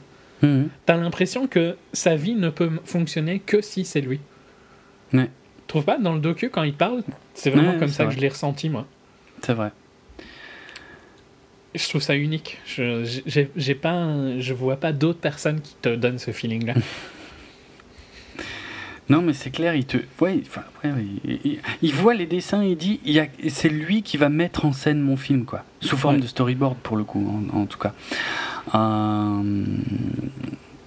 En plus, alors il y, y avait le malentendu parce qu'au début il comprenait pas la différence entre Jean Giraud et Moebius. En fait, c'est juste c'est le même gars, mais quand il faisait des trucs réalistes, c'était sous le nom de Jean Giraud. Quand il faisait de la S F, c'était sous le nom de Moebius. Euh... Mais euh... alors après, il y a l'histoire aussi pour le trouver parce qu'il y en a, il y en a deux trois des anecdotes comme ça dans le docu, mais euh... c'est, oui, euh... c'est énorme aussi. Ça. Il savait pas où le trouver. Il, il, il contacte son agent. En fait, je crois même qu'il va voir son agent. Il va voir son agent. Et il et, est là. Et il est là. Et Moebius est là. C'est ouf. C'est génial. Et quand quoi. Il lui raconte que Moebius lui dit I am Moebius, mais c'est, c'est à lui, quoi. Enfin, je sais ouais. pas, les, les, les moments, tu vois, de rencontre sont juste passionnants. Mais il y en a plein, et puis ils sont, ouais. ils sont ouf, ouais, ouais. Ils sont vraiment géniaux. Hein. Euh... Donc en fait, tout... Moebius, encore une fois, c'est juste. Enfin, juste. Attention, euh, pour écrire le storyboard, mais aussi quelques dessins préparatoires, euh, notamment les, les costumes des personnages. Euh, et c'est, euh, bah, c'est super impressionnant parce que c'est, en fait, c'est ça le fameux énorme bouquin pavé là qu'il a montré à, à Winding Refn. Euh, en fait, c'est, c'est juste le storyboard, mais c'est une B D. C'est, c'est des passionnant. Photos, il y a des dessins, euh, ouais, il y a quand même des textes et tout. Enfin, il, y a, il y a les textes, il y a les, il y a des bouts de dialogue, B D, au final, il y a les mouvements de caméra, donc ça c'est normal pour un, un storyboard. Mais c'est, euh... ouais, c'est génial. c'est, c'est, c'est, c'est absolument c'est génial d'avoir, d'avoir l'idée, d'avoir. d'avoir cette vision, en fait, d'être tombé sur quelqu'un euh, qui, qui, qui pouvait euh, comme ça euh, transmettre sa vision, quoi. Ah, on va passer tiens, au truc suivant qui montre la grandiloquence du, du projet hein, de, de, de Jodot, le, le plan d'ouverture. En fait, il était, euh, il était fan du plan d'ouverture d'un film d'Orson Welles, dont évidemment je ne me souviens pas le nom. Euh, peut-être euh, je peux le retrouver vite fait. Oui, tu, parce ça... que j'ai un doute. Non, je ne me rappelle plus maintenant non plus. Euh, Touch of Evil. Ouais. Qui a un euh... long plan séquence. Ok, je le connais pas, je l'ai jamais vu pour être franc. Euh, et donc, et lui, il voulait, il voulait T'as faire un plan. T'as vu beaucoup non d'Orson Welles à mon avis. Ouais. Mais je sais pas. Hein. Je te demande. T'as pas vu beaucoup de. Ah non non, Welles, ah pense, oui non, moi j'ai vu. T'as euh... vu Citizen Kane ou même pas? Oui oui, je, je l'avais fini okay. par le voir. C'est là, la soif de... du mal hein, en français, uh, Touch of Evil. Ah ok, la soif du mal. Euh, je crois Mais c'est pas, un hein. des plans séquences légendaires du cinéma. Hein. Ah bon. Il okay. ouvre sur un plan séquence. Ouais, ce qui, qui, cool. qui était un truc assez rare, quoi. Enfin, c'était pas non plus super courant les plans séquences. Hein. Non, non, bien sûr. Il y a celui d'Hitchcock qui est assez connu. Bah, il y a voilà, celui, celui d'Orson Welles. Ouais. Ok. Donc voilà, Jodot, il veut ouvrir sur un plan séquence. Et en fait, un plan séquence qui dure je sais pas combien de temps, mais qui est sûrement assez long, vu que le film dure quatorze heures, euh, où, euh, où il traverse tout l'univers, en fait. Mais vraiment, euh, c'est un. Un espèce de zoom en fait, mais en partant du, du de l'infiniment grand euh, et en, en passant sur l'infiniment petit quoi. Ouais ouais ouais. En passant euh, par euh, des, des des des vaisseaux, des planètes, euh, euh, tout ça pour donner euh, pour donner une échelle quoi, et puis pour finir sur euh, ouais sur euh, je crois sur une surface de de planète. Sur euh, la planète euh, de l'épice. Hein, sur Arrakis ouais je suppose ouais. Euh... Et bah, évidemment, techniquement, il sait pas comment le faire, quoi. Enfin, je veux dire, c'est pas, c'est pas possible. Il lui faut, il lui faut un technicien, quoi. Euh, c'est son premier gros problème. Il lui faut un technicien. Maintenant, il a la vision, il a le, il a le design. Enfin, pas encore tout, hein, mais enfin, il a une bonne grosse partie du boulot. Euh, il faut trouver un technicien pour mettre ça en, en scène. Et euh, comme Lucas, cette histoire-là aussi est excellente. Ouais, ouais. Comme Lucas, il va aller voir la seule référence qui existe à l'époque, forcément. Euh, Trumbull Doug, c'est Douglas son prénom, Douglas, ça ouais, Douglas. Douglas Trumbull, donc le responsable des effets spéciaux de deux mille un l'Odyssée de l'espace, puisque bah, euh, jusqu'ici c'est le seul mec qui a filmé correctement des vaisseaux qui n'avaient pas l'air complètement cheap quoi. C'est aussi simple que ça. Il va le voir. Et là, c'est génial parce que là, effectivement, là, tu sens, tu sens que Jodo, euh, il est, bah, il est dans son monde, il est dans un ouais. autre monde, quoi. Ouais, clairement. Et, parce et que il rend... là, il, il parle quand même à quelqu'un qui est largement plus dans, dans, dans le social ladder, tu vois, je dirais, mm-hmm. qui est plus haut que lui, quoi. Oui. Il est, il est plus important. Mm. Euh, pas que ce soit vraiment une raison d'être impoli ou poli, hein, c'est pas du tout ça que je veux dire. C'est ouais, juste ouais. que. Euh, Jodo a vraiment ce côté où oh, il n'a pas été gentil avec moi, donc je me suis cassé. Quoi, tu vois. Ben c'est, il, voilà, il, il a rencontré un Trumbull qui était très hautain, euh, selon lui, très imbu de sa personne. Et Jodo, en gros, ça ne lui a pas plu, donc il a dit euh, non, je ne veux pas le faire avec lui. Ce qui a rendu fou les autres. Hein, parce que non, puis je pense qu'après, ils avaient aussi deux manières différentes de travailler. C'est aussi dit dans le docu que oui, Trumbull voulait beaucoup de contrôle, qu'à mon avis, Jodor lui aurait pas donné. Mais... Et c'était un technicien pur, en fait. C'était la technique qui l'intéressait. Et comme on l'a ouais. dit avant, je crois que Jodor bossait un peu plus au feeling. Et il voulait pas d'un film euh, certainement euh, froid comme deux mille un, parce que deux mille un est quand même très très froid. Mmh. Euh, qui était clairement pas le Dune que, que Jodor voulait faire, avec ses couleurs psychédéliques, avec euh, tous ces trucs. Donc... Euh... Ouais, il non, l'a pas senti. Que je... mais, mais je trouve que c'est trop fun, quoi, parce qu'il te raconte ça vraiment d'une manière où c'est totalement normal. Oh non, il n'a pas été gentil, euh, on est parti. C'est ça. Alors que Lucas, quelques années plus tard, aurait tué pour bosser avec Trumbull, quoi. Et Trumbull, ouais. mais quelque part, Trumbull l'a un peu reçu pareil, il l'a un peu dédaigné, il lui a dit oh, « Écoute, moi, ça ne m'intéresse pas, mais bon, va voir... Euh... » Euh, John Dijkstra, euh, il est bien, euh, machin, c'était mon assistant, euh, voilà quoi. Mais genre, moi, le maître, je bosse pas avec toi, quoi. Va voir avec mes assistants.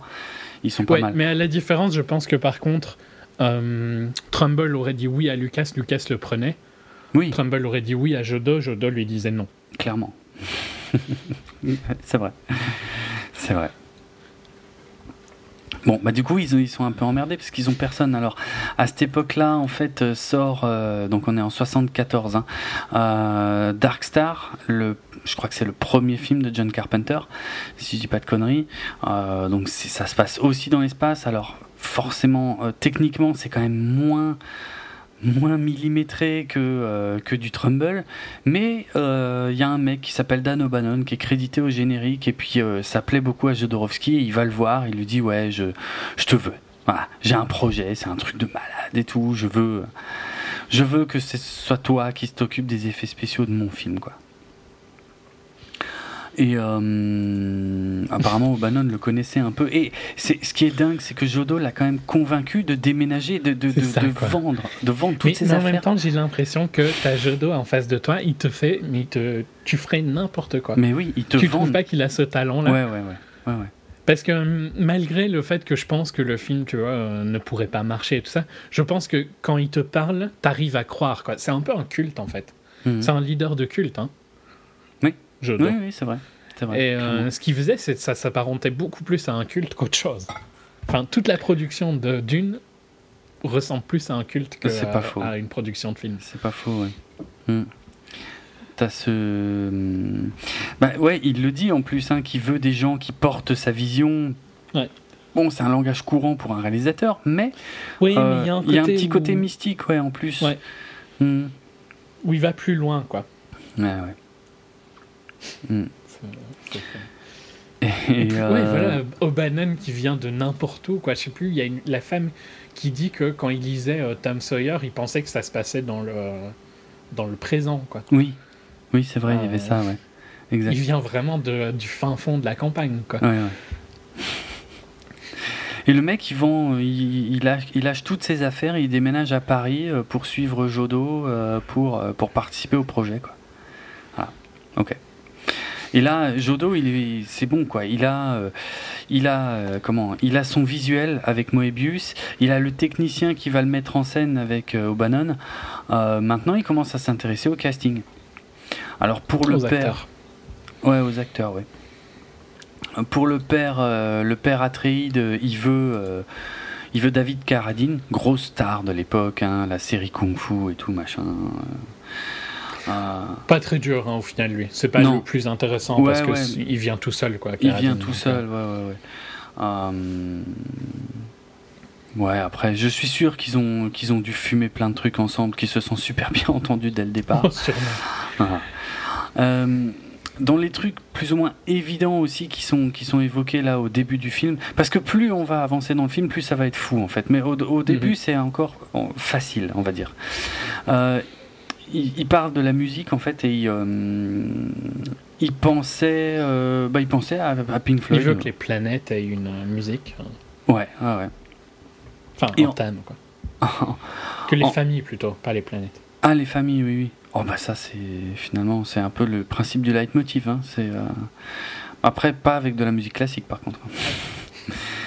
euh... Et il a rencontré en fait apparemment assez tôt euh... ben, Pink Floyd, Pink Floyd qui qui était en train d'enregistrer un, un petit album, Dark Side of the Moon.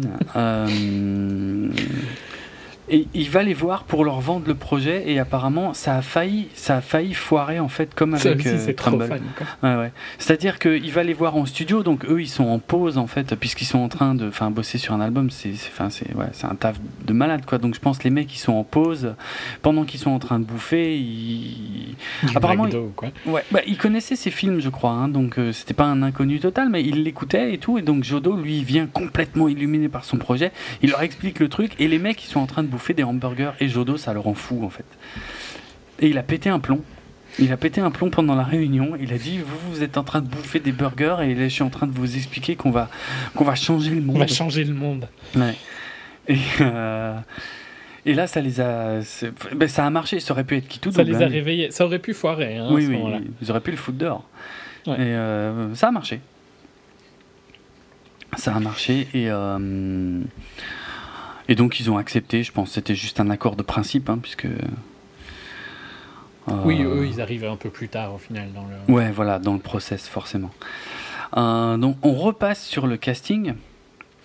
Euh... Mais donc là, il y a quand même déjà pas mal de gens, quoi, enfin, tu vois. Ouais, ouais, ça quand commence tu... Surtout, vraiment. là, maintenant, quand tu regardes de loin, quoi. Ouais. Moebius, euh, Pink Floyd, Dan O'Bannon, euh, mm. des, des gens... Bon, je dirais pas que Pink Floyd n'était pas connu, mais on va dire que c'est quand même Darkseid qui les a... Fait exploser, qui a explosé ouais. quoi. Ah ouais. euh, bah, O'Bannon, après il y a eu Alien et tout ça, mais à, au, à ce moment-là il n'était pas connu, mais là non. pour nous qui voyons le docu c'est des énormes noms, c'est, quoi. C'est ouf, ouais, c'est génial, c'est putain c'est lui qui a été euh, qui a été trouvé O'Bannon, enfin après John Carpenter quoi, mais euh, mais quand même. Et on verra que c'est pas un hasard si si les gens, si certaines de ces personnes ont eu les carrières qu'ils ont eues après, c'est grâce à Jodorowsky et ouais. son film qui s'est pas fait quoi, c'est ouf. Voilà, dans le docu, t'as aussi, tu sais, la séquence où euh, il explique euh, donc euh, le, le fils Atreide, et en fait, c'est, c'est là où les storyboards prennent un peu vie, l'histoire de la goutte de sang. Euh, donc ça, c'est très visuel, hein, il faut voir le film, mais euh, c'est, c'est... Oui, la manière dont le Paul est né est assez spéciale. Ouais, voilà, voilà, c'est ça. Euh, mais donc justement, Paul, voilà, il lui faut, il lui faut un acteur pour jouer Paul. Paul Atreide, et euh, bon, il n'a pas été cherché bien loin, hein, son propre fils. Euh, c'était, c'est, il avait déjà bossé un peu avec lui dans El Topo, euh, dans celui que j'ai vu là, Santa Sangre. Euh, il y a aussi, euh, c'est aussi son gamin qui a un autre, euh, qui a qui a le rôle principal. Euh, Donc voilà, son fils, là, son fils Brontis euh, Jodorowsky doit jouer le rôle du Messie, Paul Atreide, mais il, surtout il doit se préparer, et il doit se préparer au combat, aux arts martiaux et tout, un truc de malade. Et j'adore ce qu'il lui dit vraiment, bon, je vais te donner le rôle, mais tu dois pas faire de la merde, hein. Ouais. C'est, c'est, c'est trop fun, quoi, parce qu'il dit ça à un fils, il a quoi à, à ce moment-là, dix ans, douze ans Ouais, douze Et t'imagines ouais. la pression qu'il lui met, quoi. Oui, c'est un truc de malade. Et il va le mettre dans les pattes de, de, de Jean-Pierre Vigneault, qui est un des, euh, un des grands spécialistes français de, de, des cascades, de, de, de, de, des sports de combat, des choses comme ça, euh, notamment de l'époque. Et il va apprendre, il va, il va avoir un programme d'entraînement de malade. Entraînement à ouais. main nue, entraînement à l'épée, entraînement euh, pour un gamin, quoi. Six heures tous les jours. Six heures, ouais, euh... c'était ça, six heures par jour.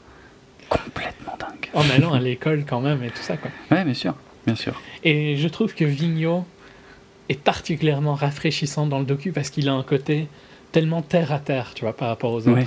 Les ouais, autres ouais. vivent dans leur univers, Dune et tout ça.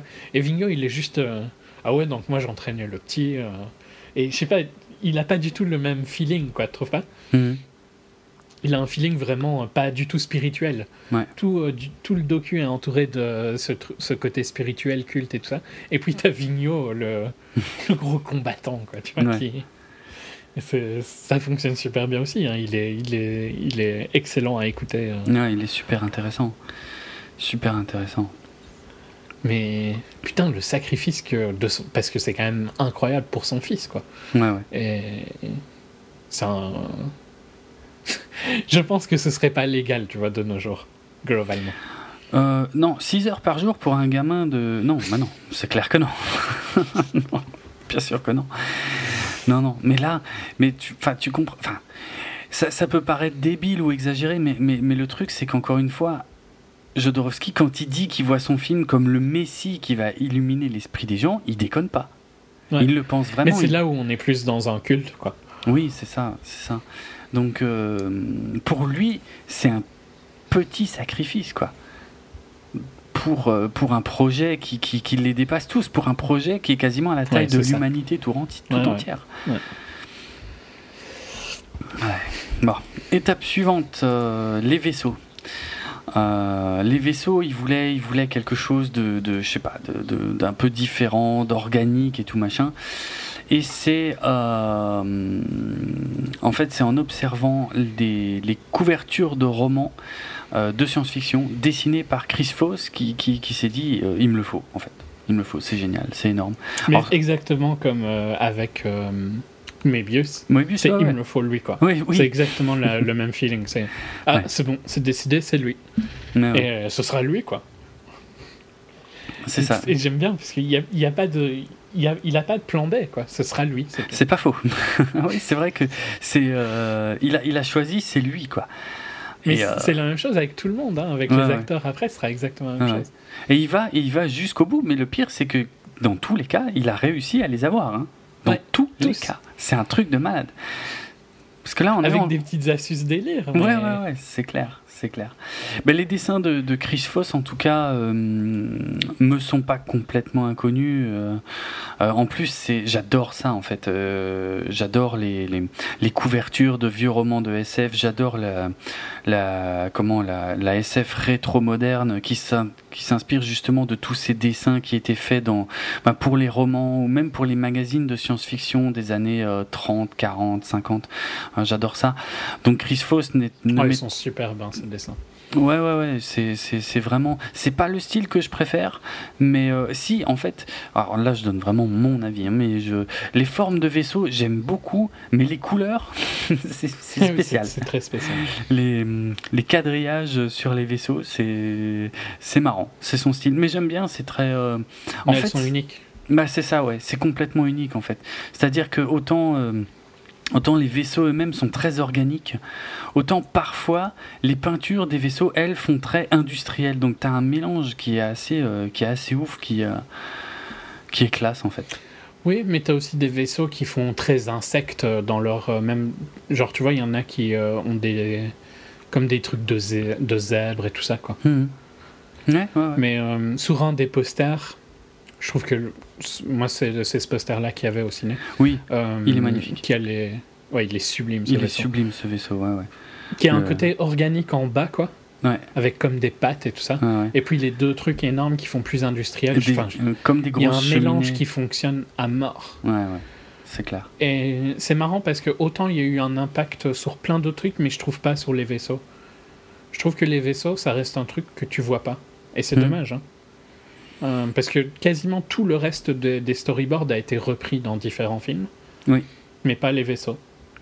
Non, les travaux de Chris Foss finalement ont été assez peu repris et c'est bien dommage parce que je sais pas, ils sont. Alors ils que sont... tu vois vraiment l'impact de des autres. Je dis pas ouais, encore, ouais, ouais. on va le garder, mais euh, sur sur d'autres œuvres que je trouve que les vaisseaux pas trop. On est fort dans des trucs. Euh...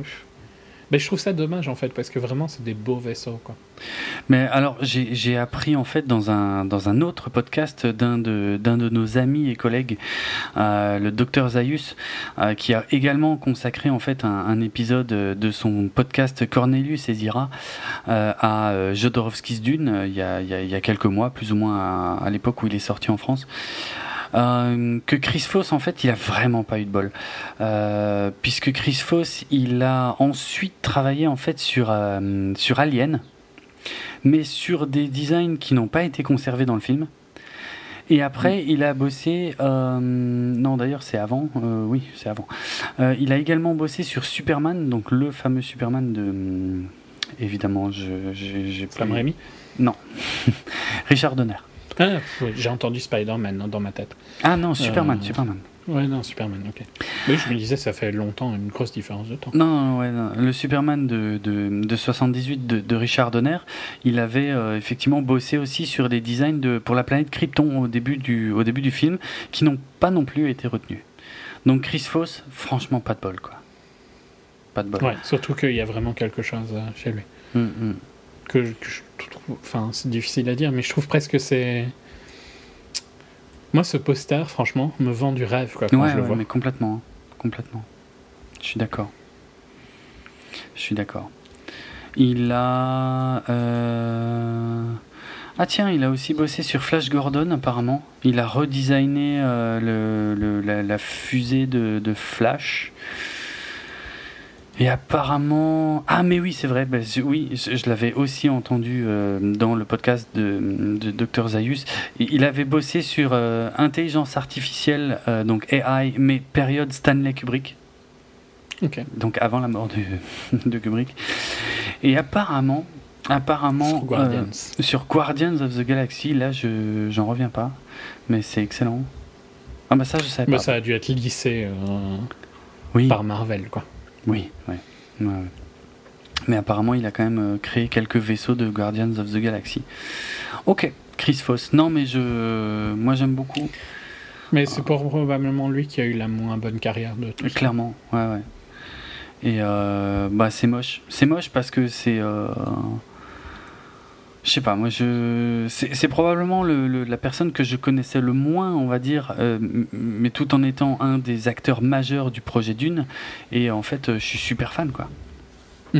Ouais, tout à fait. Super fan. Suis... Pas de on, chance. On revient au casting. Euh, et puis, mais surtout, en fait, Jodo, euh, c'est ce qu'il explique hein, dans le docu, c'est que ces gens-là, Moebius, euh, Foss, Euh, et probablement euh, Dan O'Bannon, euh, il leur laisse une liberté créative énorme en fait. Et, ouais. et, et c'est génial parce que pourtant, Mo- euh, pas Moebius, Jodorowsky, il est super exigeant quand même par rapport à son projet. Il a une vision qui est quand même super claire, nette et précise. Mais j'ai l'impression une fois qu'il a trouvé les gens, il, il les laisse, laisse faire. Il fait, en fait. Confiance, quoi. Ouais, il leur fait totalement confiance quoi. Ce qui est classe, hein, parce que, euh, parce que vu, vu la vision précise qu'il a dans son truc dès le départ, c'était pas gagné, je trouve. Euh, on revient au casting. C'est, oui, c'est, c'est presque contradictoire, quoi, parce que bah oui. euh, ouais. il voulait pas quelqu'un comme Trumbull, justement, à cause de ça, et pourtant oui. il le... Mais, ouais... On est, enfin, j'aime pas trop de le redire, parce que c'est, c'est pas... C'est... ça sonne comme une critique, mais tu vois, c'est le côté culte où il fait vraiment confiance à ses, à ses apôtres, quoi. Mais d'ailleurs, il les, il, les, il, les, il les appelle d'un nom que j'ai oublié maintenant. Euh, des, les mais, guerriers, euh, ces guerriers ouais. Enfin, il y a vraiment mm. un côté religieux hein, et, ouais, et, ouais. et spirituel dans tout ça. Mm. Je pense qu'il faut qu'il ait un feeling avec la personne, quoi. Ouais, clairement, clairement. Bah justement, le suivant, en fait... Il lui faut un acteur pour jouer l'empereur. L'empereur de l'univers, c'est pas rien quand même. Hein. C'est, c'est forcément un personnage exubérant. Plus grande nature. Euh, voilà, plus grande nature. Et il se dit, en toute simplicité, de mieux que... Dali. Salvador Dali. Tiens, ni, ni plus ni moins, quoi. Salvador Dali, c'est le seul mec qui a la folie euh, pour incarner l'empereur être... que je veux, quoi. tu, tu, enfin, je sais pas, déjà, rien qu'à ce stade, moi je me dis, mais il, il est cinglé, enfin, c'est n'importe quoi. Parce que là, là, là, par contre, je commence à me dire, là, ça devient n'importe quoi le projet. Et c'est probablement pour ça que ça. Mais ça, me, moi je le connaissais, tu vois. Donc ça et moi je savais pas. Ça me choque pas. Je savais pas. Et mais le pire, le pire, c'est que ils se rencontrent euh, plusieurs fois, parce qu'apparemment, parce qu'attention. Pardon. Euh, Dali, euh, Dali, donc c'était déjà pas rien à l'époque, hein, il était déjà oui, très non, connu. Clairement. C'était jo- déjà une star. Voilà. Hein. Jodot explique qu'il peut pas, euh, il peut pas l'approcher comme ça, boum, de but en blanc. Ça a dû se faire en plusieurs fois. Euh, euh, il d'a- joue. D'abord dans un hôtel, euh, avec, où il y avait des tableaux que Dali aimait bien. Ensuite, de nouveau un, un dîner à Paris. Euh... Oui, il demande quoi ? Tu, tu te rappelles ou pas ? Je me rappelle plus, mais c'était marrant. Ah non, je me rappelle pas pour être franc. Mais je, je sais bien qu'il lui pose une question, tu vois, mais une question qui n'a aucun sens que tu ne saurais pas répondre, tu vois. Et Jodot tape une réponse au hasard. Ah, c'est l'histoire, Dali, oui, l'histoire de la montre dans le sable. Ouais. Je crois qu'il, euh, oui, il raconte. Attends, un truc dans le genre que c'est lui ou sa sœur, je sais plus, avait trouvé une montre dans le sable et, et il lui demande à lui, Jodot, et toi, ça t'est déjà arrivé ? Et là, Jodot, euh, il se dit, ben. Si je dis que ça m'est déjà arrivé, je, enfin, je, j'ai l'air con. Non, je crois pas que c'était exactement ça. Je crois que c'est, c'est un peu ça. Plus surréaliste que ça, mais mais dans l'idée, en gros, c'est ouais, Jodot se dit si je lui réponds oui, je suis arrogant. Si je lui réponds non, je suis pas créatif, un truc du style. Et il arrive à trouver une réponse qui n'a qui n'a aucun sens, mais qui plaît à Dali, quoi. Mmh. Je sais pas, cette rencontre est, ça fait partie de ces ces moments, tu vois, qui ce film a quand même eu une chance énorme à plein de moments. Hein. Oui, ah oui, non, euh, mais oui, c'est, c'est, oui, bien sûr. C'est ça aussi qui est fun, parce que hum, je peux comprendre que le projet avait l'air de tellement bien se passer, tu vois. Mmh. Parce qu'il y a plein, il y, a, il y aurait pu avoir plein de barrières, et peut-être que c'est juste avec le temps, on a oublié toutes les barrières qui, qui sont probablement euh, fait face, tu vois. Auxquelles ils ont probablement fait face. Ouais. Mais je sais pas, ce côté où j'ai l'impression... Dans le docu, t'as l'impression que chaque truc qu'il veut, ça se passe, tu vois. C'est pas le projet ouais, ouais, avance c'est vrai, à une vitesse vrai. incroyable par ouais. rapport à ce qu'il veut. Après, bon, je sais pas, le, le docu ne dure qu'une heure et demie, donc euh, ils doivent probablement zapper. Il doit y avoir pas mal de trucs qu'on n'a pas, hein, ouais. qu'on voit pas. Hein. Ouais. Je sais pas s'il y a une version longue, s'il pouvait y avoir une version longue en vidéo, je serais pas contre, parce que je suis sûr qu'il y a encore des tas de choses à raconter. Hein. Claire. Hum. Euh... Il y a Amanda Lear hein, qui participe donc au, au documentaire puisqu'elle était, euh, elle était la muse euh, de Dali. Et, euh, bon, alors selon elle, c'est un peu elle qui l'a convaincu, qui a convaincu Dali de, de participer au truc parce que Dali ne, ne, ne savait absolument pas ce qu'était Dune. Euh, mais euh, elle, elle connaissait et, et elle lui a expliqué que, que, que c'était. Euh, intéressant. Que c'était intéressant, qu'il y avait une philosophie et tout machin. Euh. Et euh... ah, il continue un peu à flirter hein, au final, c'est plus ça hein, qu'il faut. Ouais, c'est ça. Et, et, et... Ah, Dali, Dali commence à devenir, bon, à faire du Dali, hein, quelque... c'est-à-dire il commence à avoir des exigences. Des exigences, alors l'exemple qui est dans le film, c'est la girafe en feu. Il faut qu'il y ait un plan avec une girafe en feu. En gros, c'est où est-ce qu'il, où est-ce qu'il va accepter, où est-ce qu'il va mettre la limite, quoi. Mais c'est, c'est vraiment ça. Tester les gens. Apparemment, ouais, ouais, c'est ça que fait Dali parce que en fait, il exige de plus en plus de trucs pour voir si euh, Jodot accepte. Et apparemment, Jodot. Euh... Et j'adore que Jodot est tout à fait conscient. Il est en train de détruire mon film. Tu oui, vois. Oui. Il cherche à détruire mon film. Il est conscient de ça quand il veut le caster. Ouais, ouais, c'est vrai. Je sais pas, tu vois, il a, il a pas de sens de préservation, je trouve, Jodot. Non, oui et non parce que il est, ils ont, enfin, c'est quand même apparemment c'est plutôt Michel Seydoux qui a qui a trouvé l'astuce parce que Dali voulait être l'acteur le mieux payé d'Hollywood. Ouais. C'était une une de ses exigences et en fait la, l'astuce de Michel Seydoux c'est de dire ok on va réduire ces scènes au minimum, vraiment avec un temps euh, à l'écran. Euh... Enfin, surtout on va le payer par minute à l'écran. Je crois, je me demande même si c'était pas à la seconde, ouais, à la minute ou à la seconde. Et du coup quand il à la minute, à la minute, ouais. Et, et, et quand il lui annonce le truc euh, à Dali, qui va être payé genre euh, cent mille euh, à la minute. Ouais, ouais. À la minute. Et là Dali, ah oui, ouais, c'est parfait, c'est ce qu'il voulait quoi. En gros, ça marche. Au final, il va être payé presque rien, mais. Ouais, non, c'est clair. Mais, euh... mais il pourra toujours dire qu'il aurait. Enfin, si le film a été arrivé, tu vois, mmh. qu'il a été payé cent mille euros la minute.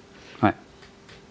C'est génial. Dollars, c'est Moi, je trouve que c'est génial comme anecdote de, ouais, d'avoir. Tout à fait. De réussir à avoir Dali par son ego finalement. Mm-hmm. Euh, alors que Dali, je pense qu'il il, il savait aussi ce qu'il faisait quand il avait décidé d'emmerder Jodo et de rajouter, rajouter, rajouter, rajouter des trucs, quoi. Mais, Tout à euh... fait. Mais c'est, c'est dans ce sens-là, tu vois. Je, quand, quand Jodo approche Dali la première fois, Jodo dit qu'il est conscient que Dali va tout faire pour essayer de détruire ouais, son ouais, film. Ouais, ouais. Et c'est ce côté-là où Jodo se dit pas, bon, bah, il faudrait que je réfléchisse à autre chose, tu vois. Non, non. C'est, ce sera lui. Et ce sera lui, quoi, c'est tout. Il n'y a pas un... J'ai jamais l'impression qu'il a jamais pensé que ça pouvait être quelqu'un d'autre que Dali, tu vois. Mmh. Ouais, non, c'est, c'est vrai, hein, c'est vrai. Ouais. Malgré les problèmes que ça pouvait poser, il fallait que ce soit Dali. Et j'aime bien que Seydoux et tout ça lui disent... Il n'y a personne qui lui dit « C'est pas sérieux, quand même. » Non, c'est vrai, c'est vrai. Exact. Franchement... Euh... C'est tellement des... enfin, ça marcherait tellement pas aux U S quoi, comme manière de ah non, travailler. Non, du... Ah ouais, non, pas du tout, hein, pas du tout.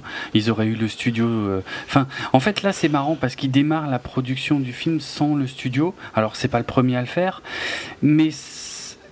ça va quand même presque assez loin. Enfin, ça va quand même plus loin que ce que font généralement euh, ceux qui commencent à bosser sur un film sans studio. Quoi. Largement. Ouais. Ils ont quand même fait tout le film. Le film était fait presque Mais avant de tourner. Quoi. Ils ont tout sauf le fric, au final, quelque part. Le fric, oui, et puis, enfin, ils ont quand même dépensé euh, plusieurs millions pour et faire ont, ça. Quoi. Et ils en ont, et oui, voilà, ils en ont, mais le fric pour le tournage, et puis, et puis après la distribution, évidemment, parce que c'est aussi à ça que servent les studios. Mais c'est vrai que tout le reste, ils l'ont. Et ils ont, ils ont quand même pas mal de pognon. Alors, ouais, ils en ont déjà beaucoup. Avec des producteurs euh, autres que... Euh... Au final, ils voulaient plus les studios pour la distribution que l'argent. Ah, clairement. Je pense, hein. L'argent, c'était vraiment la, la fin du truc. Quoi. Ah, ouais. Alors, autre anecdote énorme, euh, à un moment, quand Jodot est avec Dali, Dali lui montre les travaux d'un certain H R. Giger, que personne ne connaît hein, à cette époque-là. Et Jodo regarde. D'ailleurs, lui, c'est un peu un des seuls que euh, j'ai pas trop aimé dans, dans le docu. Ah bon ? J'aime, j'aime beaucoup ses travaux, tu vois, c'est incroyable. C'est, c'est, je dirais pas superbe parce que je trouve que c'est pas beau, mais euh, c'est intéressant.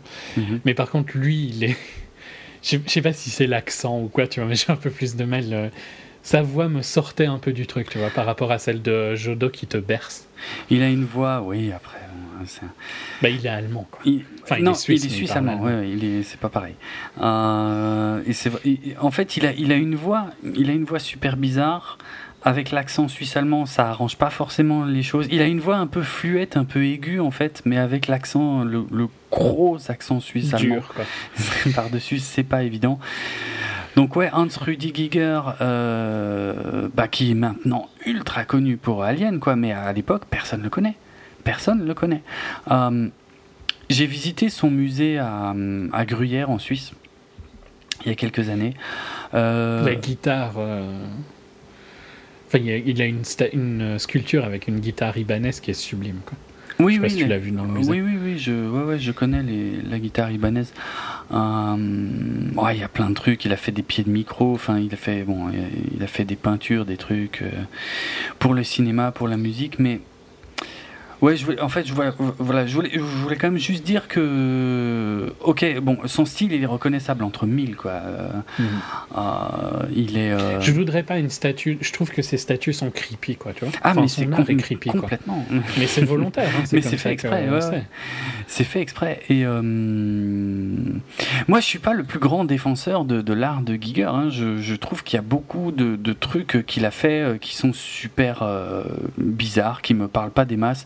Il y a des bits, il y a des culs partout, des nibards euh, partout dans les dessins, c'est super euh, chelou. Le musée est interdit aux mineurs, hein, d'ailleurs. Euh, c'est pas pour rien. Hein. Euh, et tout ça mélangé avec euh, ouais, de, de, de, de, des colonnes vertébrales, des crânes, des trucs et tout. Mais en fait, je suis, je suis, enfin, je suis, je suis sélectif sur son art. C'est-à-dire qu'il y a, des, il y a, il y a quand même une grande majorité de ce qu'il a fait qui me parle pas du tout, mais il y a deux, trois trucs, putain. Euh, ouais, c'est vraiment, c'est vraiment énorme, c'est vraiment sublime, quoi. C'est, euh, c'est. Mais c'est, je vais dire un truc, mais c'est très métal, tu vois, comme euh, style. Ah oui, là pour le coup, oui, oui bien c'est sûr. C'est pour ça que ça me parle moins aussi, je ouais, pense. Ouais, non, mais euh, il a ça fait... te parle peut-être un peu plus, mais il y a quelques trucs que je trouve vraiment super beaux. Enfin, mm. super impressionnant. C'est, voilà. et, mais encore une fois, mais je suis pas le plus grand fan de Giger qui existe, hein, vraiment pas. Hein, je, mm-hmm. y a beaucoup de choses qui me qui me plaisent pas du tout, mais pourtant dans son musée à Gruyère, c'est euh, c'est le seul moment où j'ai euh, vécu euh, un peu le, le, le cliché, tu vois, que, que, que tu vois parfois, je sais pas, même dans des pubs ou des trucs comme ça, de euh, d'être dans un musée et puis de regarder des œuvres et puis d'un coup il y en a une qui te scotche et t'arrives pas à décoller. Ben, c'est, ah. La seule fois que ça m'est arrivé, c'est la, dans, dans le musée Giger, quoi. Sachant oui, non, que... Ça, ça me surprend pas dans le sens où, voilà, il y a vraiment un truc qui peut te... Ouais, ouais, non, mais clairement, c'est très sombre. Chez lui. C'est très... En plus, il y a certaines de ses œuvres qui sont immenses. T'as des, c'est des tableaux qui font deux mètres de haut. Euh, t'as la salle à manger. Putain, la salle à manger, elle est tellement sublime, quoi. Les, la table et les chaises, mais oh putain, c'est, c'est incroyable. De toute façon, il y a le bar, hein, qui est juste à côté du musée où on peut aller boire un coup, euh, qui, est, euh, qui est dans le même design, qui est très sympa. Bon, évidemment, pour moi, euh, qui vis dans l'est de la France, c'est assez facile, hein, d'aller à Gruyère. Euh, en Suisse, c'est euh, franchement, je, je sais même pas s'il y a deux heures de route, quoi. Après, c'est peut-être moins facile pour les autres gens, mais mais, mais je le conseille vraiment, quoi, parce que ce serait euh, très réducteur de de, de considérer que que les travaux de Giger se se, se bornent à Alien, quoi. Évidemment, il y a une partie du musée qui est consi- qui, qui est consacrée uniquement à Alien, mais euh, faut savoir que Giger n'a bossé que sur le premier Alien, hein. Euh, il a absolument pas bossé sur les autres. Euh, pour les autres, euh, en fait, il, c'est ces travaux qui ont été repris et donc il était crédité. Mais euh, sinon, euh, il a, enfin, il me semble qu'il a bossé que sur le premier. C'est possible, mais dans tous les cas, il a tellement influencé le design qu'il ne peut... Euh... Enfin, tu vois, Alien ne peut pas sortir de son aura, quoi. Non, non, non, non, mais c'est clair. De toute façon, Alien, euh, c'est pas comme si Alien ne ressemblait pas au reste de ses œuvres, hein. C'est, on est totalement dans le style, il n'y a, y a aucun problème. Euh, mais il euh, y, y a des choses à voir chez Giger. Et f- franchement, il y a quand même... C'est, c'est un univers qui, même s'il est facilement reconnaissable maintenant...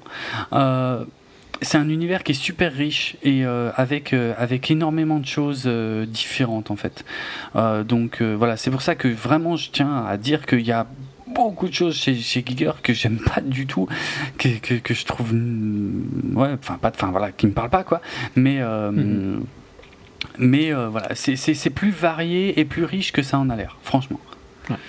Euh, il était en vie pendant le docu, mais depuis il est mort. Il est malheureusement décédé effectivement en deux mille quatorze, ouais, ouais, euh, d'une d'une mauvaise chute, le truc con. Bah c'est euh, donc lui on le voit dans le docu effectivement. Par contre Moebius on ne le voit pas dans le docu, bien qu'il était encore en vie au moment du tournage, mais euh, mais je crois je crois savoir qu'il était très malade donc euh, et très affaibli, donc c'était peut-être pas évident pour lui d'y participer, ou alors tout simplement il souhaitait pas y participer, hein, je ne sais pas. Mais euh, c'est vrai que je trouve que ce, le docu est aussi un super image, un hommage à, à Giger et à Moebius euh, qui, qui ont disparu finalement assez récemment, et, euh, et c'est bien qu'on continue de parler d'eux et de reconnaître leur influence majeure sur, euh, sur le, l'imagination, la science-fiction, ouais, le cinéma fantastique. Le quoi, ouais. Franchement, il ne faudrait pas, faudrait pas l'oublier, quoi. Euh, Tout à fait. Donc voilà, euh, bref, euh, en tout cas le style de Giger euh, pour Jodorowsky, c'est euh, clair. Euh, Jodorowsky, euh, Giger qui n'a jamais fait de cinéma, hein, qui ne connaît pas du tout cet univers, pour lui ce sera l'univers visuel de la famille Harkonnen, euh, les méchants, euh, ce sera du Giger. Euh, pour la musique, euh, la musique également euh, pour les Harkonnen, des Harkonnen, ouais. Là, il pense à, à un groupe français euh, assez connu à l'époque, hein. Euh, donc euh, le groupe Magma, groupe de de de, ro- de ouais rock psyché progressif euh, français euh, que je connais un tout petit peu. Je vais pas me faire passer pour un grand spécialiste de Magma, mais je voilà, j'en ai j'en ai déjà euh, j'en ai déjà écouté un peu, et puis euh, bon, bah, vu l'univers psyché de Jodo, vu le film qu'il voulait faire, euh, la musique euh, aussi bien de Pink Floyd que de Magma euh, ne sont absolument pas euh, surprenantes. Non, et puis même sans même sans savoir, tu vois, je trouve que elles vont sans avoir vu le film, sans savoir les romans et tout ça, mm. euh, instantanément, le, que ce soit euh, Giger, Magma, Pink Floyd euh, et Moebius, ça, avec le peu de bribes de ce que je sais de Dune, ça fonctionne super bien. Ouais, ouais. ouais, ouais. C'est um, pas des choix euh, au hasard, quoi. C'est ça aussi qui est assez impressionnant. Hum. Qu'il ait chaque fois trouvé, tu vois, ces gens-là, hein, pas, pas, pas, pas inconnus, mais... mais... Enfin, dans le cas de Giger, si, quand même, c'est un peu pris au hasard, quoi, tu vois. Ouais. Et que, qui tombe dessus et tout ça. C'est... c'est sur ces côtés-là que c'est assez incroyable à quel point le film a eu de la chance. Quoi. Mais, mais, et puis, de toute façon, c'est dingue. Dis, dis-toi que si... Euh... Jodorowsky n'avait pas tenté de faire Dune avec Dali dans le rôle de l'empereur, Giger et le monde du cinéma ne, seraient, ne se seraient probablement jamais rencontrés. Ouais. C'est ça qui est ouf. Ouais, c'est, et, c'est vrai. Et, c'est, et la fin du film conclut sur plein de trucs de ce genre, et c'est, c'est, un, c'est incroyable, quoi. Je veux dire, on peut passer rapidement sur le fait que euh, Jodorowsky voulait Mick Jagger dans le film, euh, et que, bon, bah, apparemment, Mick Jagger... Ça, c'est pas... Ouais, c'est pas, c'est pas ouf, quoi. Il l'a rencontré ouais, par hasard dans une soirée, il lui a dit « Je veux dans mon film », Mick Jagger a dit oui. Voilà. Euh... voilà. Ça, c'est plus comme Carradine, je trouve. C'est pas... Ok, c'est marrant. Ouais. Euh, parce qu'il veut Mick Jagger, tu vois. Mmh. Mais il n'y a pas une histoire vraiment hein, particulièrement fun autour de comment il a eu Mick Jagger. Mmh. Il voulait... Euh, je ne sais plus si c'est dans le rôle du baron Harkonnen, mais je crois que c'est plutôt le, le, le mec qui fait les tortures pour les Harkonnen. Il voulait Udo Kier. Ah, tu sais, son visage très dur et puis ses yeux très bleus, très froids. Euh, il voulait Udo Kier. Udo Kier euh, bon, bah, je pense que c'est, c'est parfait, quoi. Et donc, on arrive justement au baron Harkonnen. Le baron Harkonnen, un personnage assez euh, imposant, au propre et au figuré. Euh, qui ont... là, là, toi, t'as dû être super surpris, mais moi, quand il, quand il le dit, tu vois, et vu que je sais plus, euh, à mon avis, de l'histoire de, mm. de l'acteur en question, euh, les, les mots sortent de ma bouche au moment où il le dit. C'est vrai, tu vois. Ouais. Orson Welles, quoi. Ouais. Parce que moi, quand il le dit, moi, je suis sur le cul et puis je me dis pff, n'importe quoi. Mais parce qu'à mon avis, t'as l'image d'Orson Welles de Citizen Kane, quoi. Euh, non, non, je sais comment était Orson Welles à la fin de sa vie. Je parle physiquement, hein. Mm-hmm. Euh, rien que grâce à, à la scène d'ouverture du, du Grand Détournement. Euh, okay. Je sais pas si tu vois à quoi je fais référence, mais enfin. Euh, donc ouais, non, mais ok, physiquement, mais, mais par contre, j'aurais jamais. Enfin. Moi, c'est surtout l'aura du personnage, quoi. Je dis, euh, ouais, je veux, je veux un gros euh, qui vole dans les airs et tout machin. Orson Welles. Non, mais c'est, pas, c'est la manière dont il le vend, tu vois. Ouais. Où il veut quelqu'un et, et, quand, et avec le physique. Et en plus, il fait un peu, il mimique un peu, tu vois, qu'il est gros et tout ça. Mmh. Et euh, je sais pas, j'ai pensé à Orson Welles à ce moment-là. Ah ouais. ouais. Mais... Excellent. C'est une des histoires les plus marrantes hein, avec Dali. Elle est, elle est comment incroyable. Il arrive à caster euh, Orson Welles. Mais, c'est, mais tu sais que ça, ça me fait... Parce qu'à ce stade du film, je me dis, il a déjà Dali. Et il veut Orson Welles en plus. Mais c'est un truc de malade. C'est trop. Stop. Qui a quand même une réputation de monstre, quoi, à ce moment-là. Ouais, c'est ça. C'est ça. Et, et il va l'avoir sous un angle assez génial. Puisque déjà, rien que pour le contacter, en fait, il, euh, il se renseigne sur les restaurants qu'il préfère à Paris. Euh, Wells. Et donc il arrive à le trouver comme ça en fait, via le restaurant dans lequel il a ses habitudes à Paris, et il va le voir au restaurant et euh, il le dit, hein, six bouteilles de vin sur la table. euh, ouais, ouais, ouais. Gros mangeur, hein, Orson Welles apparemment, hein. je, je savais pas que c'était à ce point, hein. Il lui fait envoyer une bouteille de son vin préféré, il accepte de lui parler. Et... Mais par contre, euh... par contre, Orson Welles est pas est pas chaud, quoi. Il lui dit non, euh, ça m'intéresse plus. M'intéresse pas. Et alors vas-y, explique-nous comment il l'a eu, parce que la technique, c'est juste génial, quoi. Mais c'est c'est trop bien parce qu'il réfléchit trop à comment avoir les acteurs. Il joue avec l'ego de Dali. Ouais. Et donc là, plutôt que d'essayer de le convaincre par des raisons euh, classiques, il lui dit, bah si tu viens travailler pour moi, j'engage le chef de ce resto. De ton resto préféré, quoi. Je sais pas si c'est... ils étaient dans ce resto-là à ce moment-là ou pas, mais... Enfin, soit. Mmh. De ton resto préféré. C'est, c'est, ça paraît ultra logique, tu vois, quand il pense. Oui. Mais j'aime bien aussi c'est qu'il n'y a con. aucun doute qui va pouvoir engager le chef, tu vois. Oui, ça, c'est... Ça paraît c'est, pas du c'est, tout être un problème. C'est pas faux. C'est un détail dans l'histoire. Et j'adore que Orson Welles lui dise « Ah bah, ok, si je veux avoir ma bouffe, mm. je veux bien venir faire ton film, tu vois. C'est, c'est, c'est n'importe quoi. C'est n'importe quoi, effectivement. Franchement, c'est n'importe quoi à ce, à ce stade.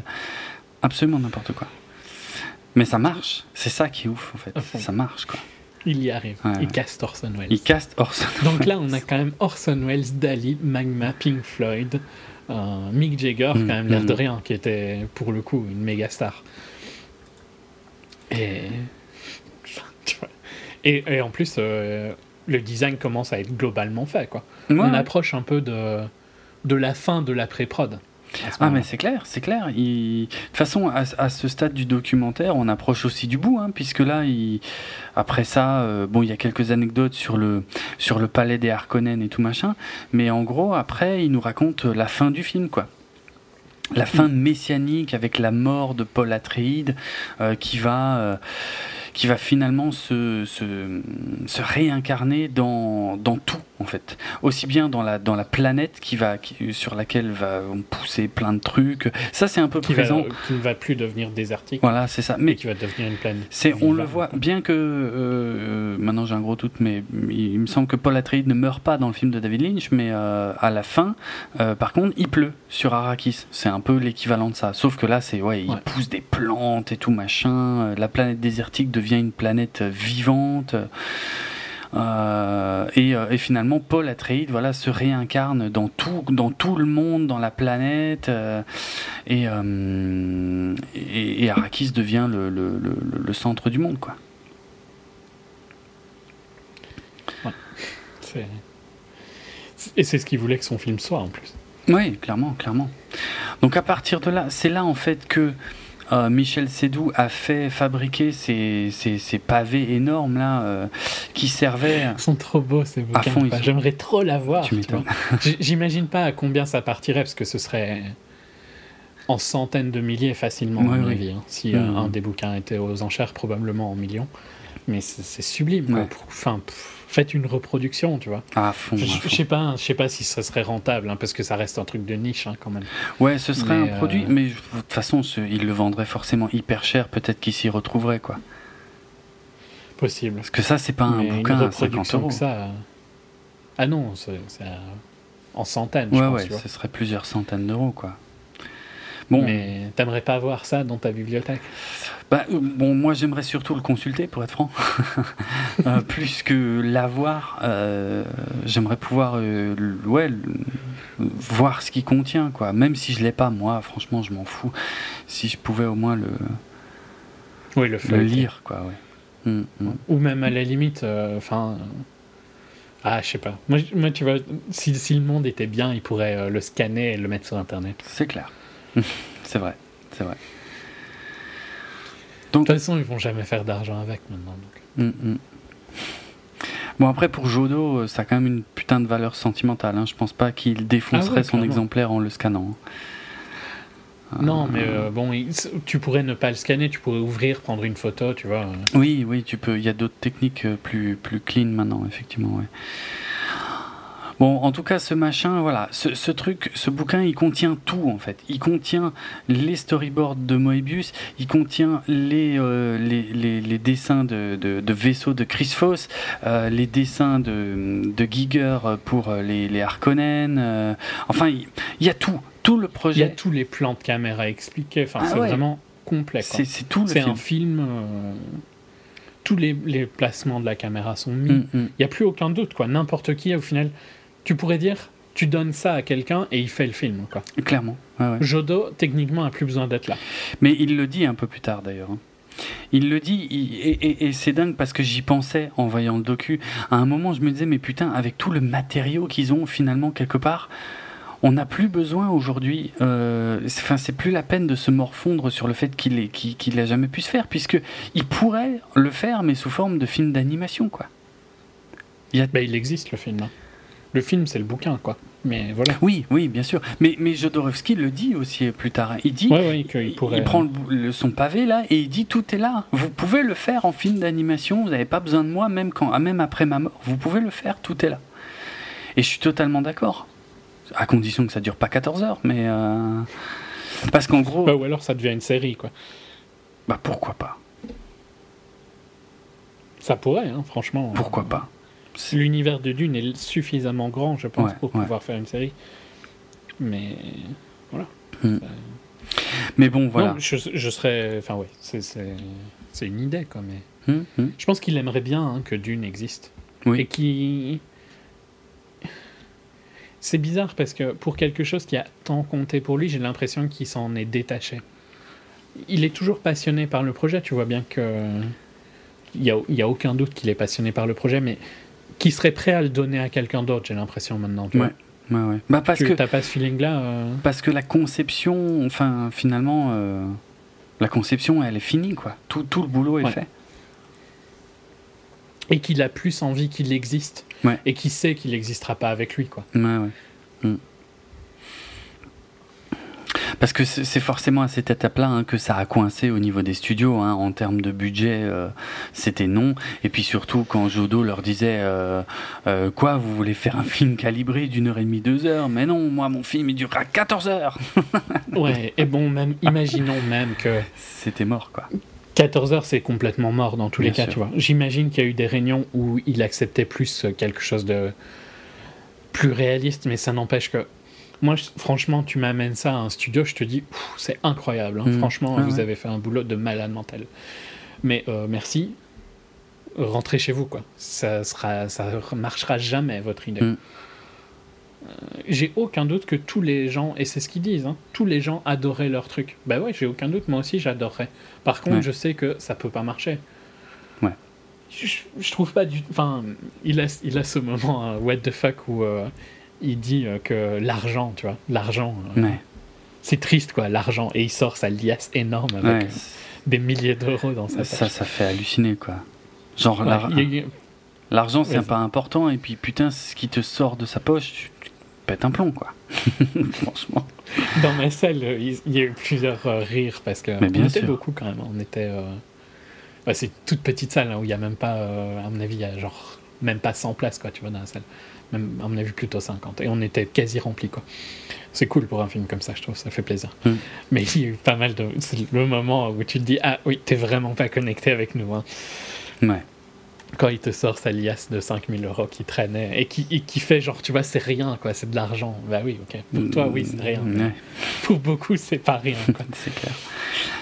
Mais bon, ça c'est le principe de, bah, justement de, de l'artiste, de hein, la ouais. vision, oui, surtout du, de l'artiste qui a une vision, c'est-à-dire que tout ce qu'il ouais. met en travers de son chemin est forcément ridicule, est forcément euh, ouais. comp- que les gens comprennent pas, quoi. Bah, vous comprenez ça, pas, c'est ça.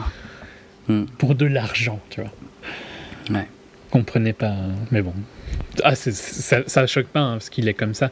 Mais, mais pareil, à ce moment-là, euh, il pourrait passer vraiment pour un gros connard, mais ouais. je trouve pas que c'est vraiment le feeling que non, t'as. Non, ça va, ça va. Non, non, la scène passe bien, c'est vrai. C'est vrai que ça pourrait complètement changer son image d'avoir fait ça. À fond. Parce que c'est pas scripté, hein. Il est vraiment en train, il est interviewé pour le documentaire, et puis il parle de l'argent, le pouvoir de l'argent, et puis il met la main dans sa poche et il te sort une, une liasse hallucinante. Euh, putain. Mais ça passe bien, en fait. Parce ouais. qu'il a quand même le bon discours, quoi. Ouais. Mais bon, voilà. Là, là moi, je, c'est plus à ce moment-là... Que, parce que, tu vois, on parlait au début du fait que c'était complètement irréaliste comme projet et tout ça. Mmh. C'est plus maintenant que moi, je suis... Je dis pas du côté des studios, mais que je comprends complètement les studios qui ont jamais voulu faire ça, quoi. Ouais, ouais. C'est... Euh... En plus, je pense que ce côté où tout était détaillé, c'est, c'est presque négatif dans le sens où... Les studios vont pas lui... Les studios voient exactement ce qui va pas aller, quoi. Ce qui va coûter trop cher ouais. et tout ça. Mmh. Alors que si c'est moins détaillé, tu peux plus bullshiter que... Enfin, tu vois, tu peux... Tu bullshit l'idée de base mmh. et puis tu dis, mais c'est ce que je vous avais expliqué ici. Ici, non, ils voient exactement ce que tu veux faire. Ouais. Hein. Ouais, donc, je pense que, tu vois, euh, quand Michel Seydoux dit on pensait que ça allait aider, je pense que non, c'est l'inverse, quoi. Parce que euh, il voit exactement ta vision. Mm. Et je pense que c'est pas idéal pour un producteur de voir ta vision, en fait. Non. C'est marrant. Surtout quand elle est barrée comme ça, quoi. C'est marrant parce que euh, pour des projets entre très gros guillemets similaires, il a, il a eu le problème finalement contraire de George Lucas. George Lucas, lui, qui plus ou moins à la même époque, quand il allait voir les studios, qui pitchait son truc, les gens comprenaient rien.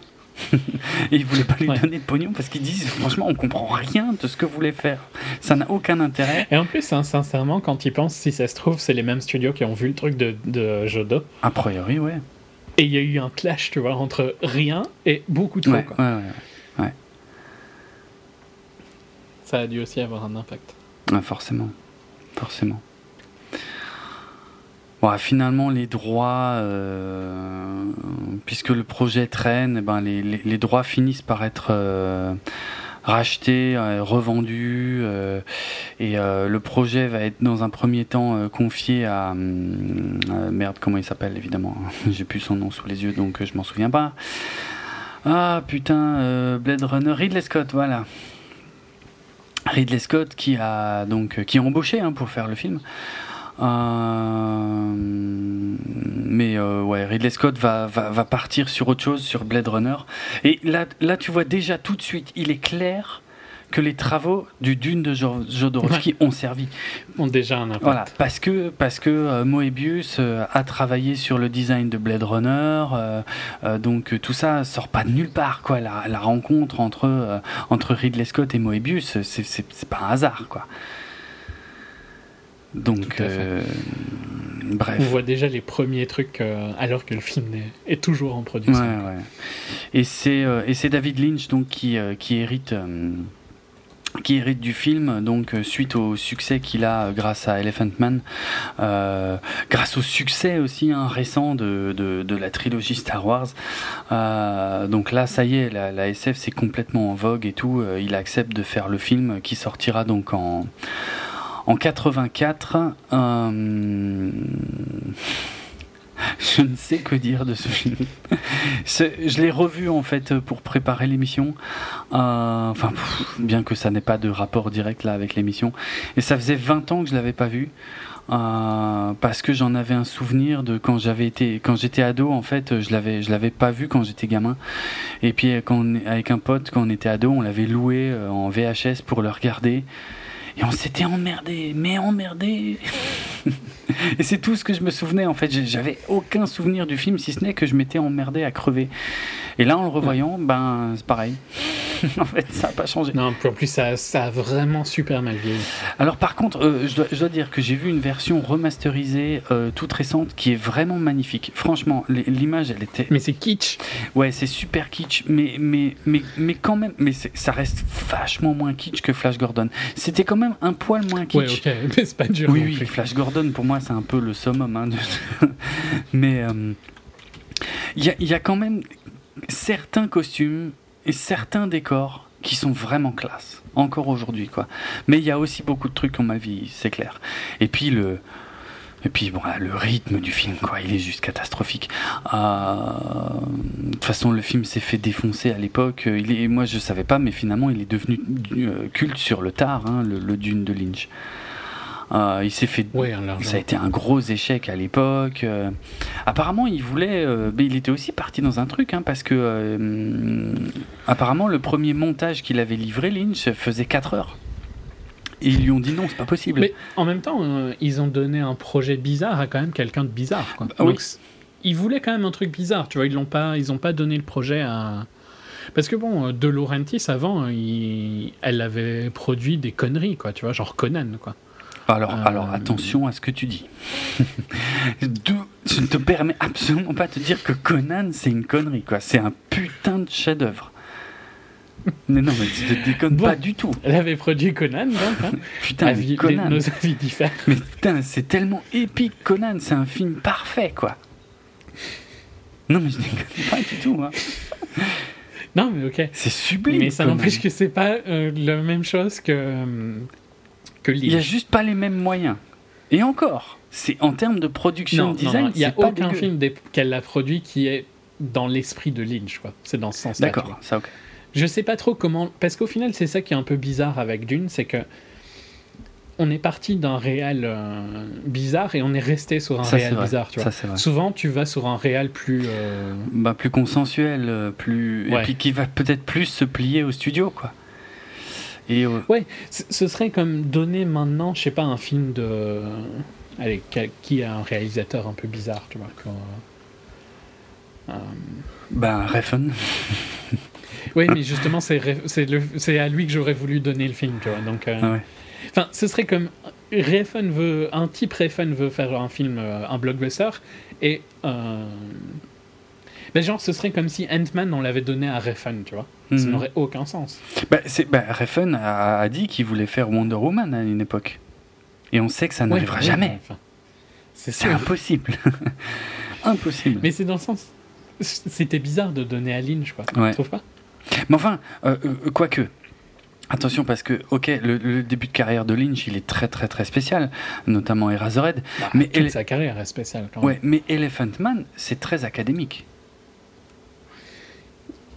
Académique, mais ça reste quand même spécial. C'est pas... C'est pas pour tout le monde. Non, c'est pas pour tout le monde, mais, mais je dirais plus à cause du sujet, pas à cause de la technique du film. Oui, ok. Mais bon, c'était son deuxième film. Hein. Mm-hmm. C'était son deuxième film ? Il me semble qu'Eraserhead, c'est le premier. Oui, oui. Je compte pas les charts. Justement, hein. Je suis en train de, de chercher. Il n'y a rien entre Eraserhead et... Euh... Ah oui, putain, il n'y a rien entre bah, Eraserhead. Il y a que trois ans de différence. Putain, le gap, quoi. Ouais. Je m'étais jamais rendu compte. La différence de malade qu'il y a entre Eraserhead et Elephant Man, et en fait, c'est deux films qui se suivent. Oh merde. Bah ouais, puis il n'y a pas tant de différence de temps, quoi. Ouais, ouais. Parce que ça n'a rien à voir. Hein. C'est... Ah oui, non, et j'adore les deux. Mais en même temps, euh, euh, Straight Story n'a rien à voir avec Mulholland Drive, ouais. Qui ont deux ans d'écart. Alors attends, il faut que je retrouve le titre français. Je crois que c'est Une histoire vraie. Euh, ouais, ouais, c'est, c'est ça. ça, Une histoire vraie. Mm, ok. Ah ouais, j'avais jamais... Je sais pas. Enfin, soit, c'est pas important. Oui. Le Dune, moi, j'aime pas du tout le Dune de, de Lynch. C'est juste que ça restait un truc bizarre, quoi, dans tous les cas. Ouais. Ça a jamais... C'est, ça... Je vois pas que quelqu'un a pensé que ça aurait pu être commercialement un succès à aucun moment. Ah, ça pas. Reste quand même barré, tu vois, dans ses idées. Enfin, c'est de, mon souvenir de Dune, c'est que c'est quand même un peu barré. Ah oui, c'est un peu barré, bon, beaucoup moins que si c'était Jodot qui l'avait fait, mais... Probablement, mais on voit quand même des restes, tu trouves pas ? Un petit peu, oui, oui, à droite, à gauche. A... Ah, ouais. Même si, à mon avis, Jodot veut pas les voir, euh, je pense qu'ils sont là. Non, quoi. Non, il y, y a des petits héritages, c'est, c'est sûr. Mais après, c'est techniquement que le film est foireux, hein, parce que le, le scénario est pas inintéressant, mais... Mais putain, qu'est-ce que c'est lent et chiant. Et puis les, et puis les voix off, quoi. Oh, les personnages qui pensent à voix haute, putain, que c'est nul, que c'est con. Mais ça, je suis même pas sûr que c'était de l'idée de Lynch. Il se peut que ça a été mais retravaillé y a, y a par le... Mais il y a deux montages très différents, hein, de Dune. Euh... Oui, aussi. Il y a le montage, oui. Oui, parce que en gros, en gros à, à la base, il avait fait un film de quatre heures, on lui a dit, il faut que tu réduises, il a réduit à trois heures, et puis là, en gros, il, on lui a dit, bon, on va le faire nous-mêmes. Hein. Et donc là, c'est le studio qui a réduit à, à deux heures et quelques, je crois. Et, euh, et effectivement, Lynch a complètement rejeté le film qui est sorti, euh, parce qu'en vidéo, c'est, un, c'est une autre version que celle qui a été montrée au cinéma. Bon, pour être franc, le film me passionne pas suffisamment pour que, pour que je me sois intéressé aux, aux différences qu'il y a entre les deux, les deux montages. Non, mais par contre, euh, le fossoyeur de film, euh, je sais pas son vrai nom, mm-hmm. mais euh, est fan de Dune. Ah ouais.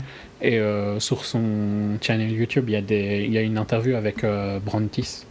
Euh, et aussi des moments où il parle de Dune. Donc il y, y a deux trucs différents. Je viens de mélanger oui. deux trucs.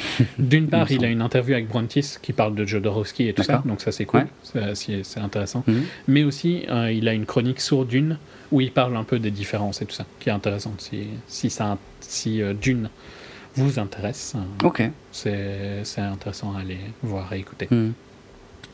Et que c'est pas forcément son cut qui est spécialement mieux hein, non plus. Donc, ah ouais. enfin, euh, il y, y a des problèmes quoi dans, dans ce truc.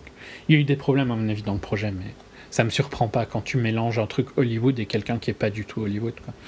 Ah, mais ça expliquerait un truc en fait que j'ai pas compris en revoyant le film là, parce que moi j'étais persuadé qu'il y avait la musique de Toto dans Dune et en fait il y avait pas du tout euh, de musique. Enfin, euh, il me semble. Oui, il y a un moment où il y a une musique qui est ajoutée ou retirée en fonction du cut. Je ne saurais pas te dire D'accord. quel cut, mais enfin il y a des trucs bizarres. Hein. C'est pour ça... Donc, à mon avis, t'as pas vu le même film. Ben, j'ai vu... Ben, je sais pas du tout quelle version j'ai vu. Enfin, j'ai vu la version sans la musique de Toto. Je crois. Oui, mais je saurais pas te dire quel cut. Ouais, moi non plus.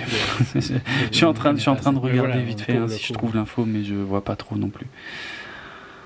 Ok. Mais pour le coup, donc, il y a même pas vraiment de director's cut au final. Non. Parce que vu qu'il a re- renié le film, ouais, euh, ouais. c'est jamais vraiment des director's cut. Il y a différents cuts, mais plus des producteurs. Bah, c'est comme, euh, oui, oui, mais c'est, c'est le même euh, délire avec Alien trois. Euh, tu sais, il y a la version ciné, et puis il euh, y a une version alternative qui ne peut pas être appelée Director's Cut puisque Fincher ne veut plus rien savoir d'Alien trois, tellement le studio l'avait emmerdé à l'époque. Mais il y a une deuxième version euh, étendue euh, qui est censée être plus proche du film que Fincher voulait faire, quoi, avec quand même de sacrées différences. Donc peut-être que c'est un peu pareil ici, quoi. Ouais. Ok. Enfin, soit. Ça reste quand même. Ce que j'aime beaucoup dans le docu, pour revenir à, au docu, euh, c'est quand Jodorowsky dit qu'il voulait pas voir le film de Lynch, que son fils l'a emmené au cinéma, et qu'au début il était effondré, et qu'il a fini par, par se relever progressivement sur son siège, parce que le film qu'il était en train de voir, c'était de la merde. Et j'ai éclaté de rire quand j'ai vu ça, quoi. À fond, il est excellent. C'est, ça, m'a, ça m'a fait délirer. Euh... C'est génial, quoi. Surtout qu'en plus, il a du respect pour Lynch. Oui, hein, oui, c'est oui pas, bien sûr. Euh... Ouais, c'est vrai, c'est important. Il, il voit Lynch comme quelqu'un plus proche de lui qu'autre chose. Ouais, quoi. exact, exact. Qui s'est fait bouffer par le studio, en fait, hein, clairement. Ouais. Ah ouais. Et... Mais oui, quand il raconte qu'il se relève au fur et à mesure du film et qu'il est super content à la ouais. fin parce que c'est de la merde. C'est ça. C'est excellent. C'est ça. C'est génial. C'est génial. Vraiment, je... Il est totalement honnête, hein. D'ailleurs, il y a deux, trois moments où je pense que si Jodorowsky Dune avait été un plus gros succès, parce qu'il parle de... Disons que dans, dans notre culture ultra politiquement correcte de deux mille seize, parce que je trouve que c'est vraiment une année excessivement lourde sur ce point, euh, à un moment, il parle de viol, tu vois. Ah oui. Et je suis sûr que ça... Si c'était plus grand public, il y aurait eu plein d'articles sur euh, « Regardez comment c'est un monstre euh, ». Oui, oui. Il parle, il compare le viol, euh, enfin, il, il trouve que c'est normal. Oui, parce que, ouais, mais parce qu'en fait, là, il parle d'un processus de création. Alors, c'est assez compliqué, en plus, je ne me souviens pas des phrases exactes, mais c'est vrai qu'il dit qu'il a violé Frank Herbert, en fait, et qu'il a fait ouais. son propre Dune, et il en est super content parce que, parce que pour lui, c'était ouais. nécessaire. Et c'était la bonne chose à faire. Il, il a un grand sourire quand il dit viol, ouais. et ça, je suis sûr que le film faisait une audience plus grosse. C'était, ça devenait un scandale. Ça passait pas du tout. Alors que dans cette putain de culture de merde dans laquelle on vit. Ouais, voilà. Alors que, alors il parle de création, le mec. Hein. Il parle pas du viol, viol quoi. Il... Ouais, ouais, mais tu verrais qu'ils auraient fait une comparaison. Alors, comment est-ce qu'on peut comparer le viol ouais, ouais. Euh, enfin, comment est-ce qu'on peut utiliser un mot comme ça, ça on peut plus rien dire ouais, aujourd'hui. Ouais. Ouais, et puis le docu se conclut sur, euh, sur bah, les influences euh, super réelles ou présumées euh, qu'a pu avoir euh, le Dune qui ne s'est pas fait sur... Alors moi, peut-être que c'est parce que je suis un fanboy pour le coup. Sur Star Wars, j'ai plus de mal, tu vois, parce que... J'ai du mal à le croire parce que c'est pas les studios qui ont imposé des choses à Lucas pour faire Star Wars. Et c'est vraiment Lucas qui avait sa vision. J'ai, j'ai expliqué dans une autre émission d'où elle venait et tout. Donc là, je. En même temps, sa vision, elle vient de plein elle de trucs plein aussi. De trucs. Quoi. C'est, Donc, c'est pas euh... faux. C'est pas faux. Il y a des, il y a, il y a. C'est pas sa vision, tu vois. C'est ça que je veux dire. Non, c'est vrai que ça sort pas non plus de nulle part. Euh, Lucas, il a fait un mix de plein de trucs, de B D euh, française, euh, de de de, ouais. de culture japonaise, je... de machin, de ouais ouais. Enfin, j'aime moins Lucas, hein, donc c'est probablement pour ça. C'est dans le sens où il y a rien d'original, quoi, dans Star Wars. C'est un remix. Énorme. Oui, oui. Je pense que Jodo était plus un créateur que. C'est, oui. Enfin, je, je pense pas, j'en suis sûr, quoi. C'est pas. Euh, euh... Donc, ouais. Après, par contre, je pense que Star Wars est peut-être un des qui est le moins influencé ouais. par Dune en comparaison avec Blade Runner, Alien. Voilà, euh, c'est ça, Alien. Tous les trucs Flash, Master of the Universe et tout ça, c'est énorme. Oui, quoi. Oui c'était, c'est un des costumes des maîtres de l'univers, donc le film euh, Musclor, hein, avec. Euh, merde, comment il s'appelle ? Ah, oh, putain. Ah, cette euh, amnésie des noms. Idée. Un jour aura ma peau. Comment il s'appelle ? Dolph Lundgren, voilà. Dolph Lundgren dans le rôle de Musclor. Euh, chef-d'œuvre. s'il en est. Aussi bon que Conan. Non mais t'es fou. Et non mais là, et, et j'espère que tu dis pas ça sérieusement. Je, je, franchement, moi j'ai une super mauvaise image de Conan. Mais, et tu sais, tu sais de quoi souffre Conan ? C'est exactement comme Rambo ou Rocky. Comme Rambo, ouais. ouais c'est je te jure bien. que ça. Franchement, parce que le plus connu, c'est souvent Conan euh, le Destructeur en fait, qui est euh, qui est un peu bidon quoi. Euh, Et puis je parle même pas de Calidor. Moi j'ai, j'ai l'impression que c'est un film Golan Globus quoi, tu vois, Conan. Non non non non non non. Franchement, mate mate le premier Conan, remate le premier Conan, c'est un chef-d'œuvre, c'est une tuerie, c'est de la fantaisie comme ça, mais on n'en voit plus depuis longtemps quoi. C'est même pas, c'est pas, c'est pas pour les enfants, hein, Conan. Le deux, oui, le trois, comme dit, c'est pire. Mais le premier, c'est un truc de malade. C'est c'est même pas croyable d'avoir réussi à faire un film comme ça. Ok. Après, évidemment... Mais je, je veux bien te croire qu'il y a un côté euh, Rambo et que j'ai une mauvaise ah, image jure. à cause des suites. Hein, c'est... Non, sérieux, Conan... Mais vo- moi, vraiment, quand tu me dis Conan, je pense au film style Golan Globus. Quoi. Non, non, non, non. Non, non. Ça, c'est le, ouais, le, le, le deux et le trois. Enfin, le trois, il n'y a pas de trois, hein, que, parce qu'il y a des gens qui doivent être en train de bondir. C'est juste que je considère Calidor... Euh, qui ne s'appelle d'ailleurs pas vraiment Calidor, puisqu'en fait c'était un film sur Red Sonja, Red Sonja qui est un personnage qui côtoie Conan dans les euh, romans euh, mais comme ils n'ont pas eu les... Ah, mais il y a eu un film en deux mille onze, je ne l'ai même pas vu, je ne me rappelle même pas une que c'était sorti. Une daube inimaginable. L'une des pires merdes que j'ai vues ces dernières années, et pourtant j'en ai vu, notamment cette année hein. Mais le Conan de deux mille onze, c'était en dessous de tout. En dessous de tout, je te jure. Euh... Avec Aquaman. Ouais, ouais, je sais. Euh, je... Catastrophique. Mais vraiment. Hein. Le pire du pire Soit, du pire. Un nanar. C'était juste du troll, de toute façon, mmh. hein, que je faisais. Non, non, mais ouais. Euh, oui, donc je finis juste mon explication sur ce que je considère comme étant Conan trois. En fait, c'est Calidor. Donc, euh, mais, euh, donc, qui s'appelle en réalité Red Sonja, puisque le personnage principal du film, c'est le personnage de, de Brigitte Nielsen, en fait. Euh, Red Sonja. Et euh, qui voulait euh, comment ils voulaient faire apparaître Conan dedans, mais ils n'ont pas eu les droits. Donc, mais ils ont ce qu'ils ont fait, ils ont réembauché Schwarzenegger. Ils ont juste donné un autre nom. Il s'appelle Calidor. Et comme chez nous, Schwarzy était plus bankable que Brigitte Nielsen, chez nous, le film est sorti sous le titre Calidor, alors que c'est même pas lui le personnage principal du film et que ça aurait dû être Conan, mais qu'ils n'avaient pas le droit. Bref, donc voilà. J'avais... C'est pour ça que j'ai tendance à dire qu'il y a trois Conan en fait. Je parle même pas du remake. Euh, non, non, mais le premier. Non, enfin bref, ouais, voilà. Je, je, je vais arrêter avec ça. Mais le, le, le premier Conan est un, est un ovni euh, qui ne ressemble à, à, à rien de ce qui a été fait avant ou après dans le domaine de la fantaisie.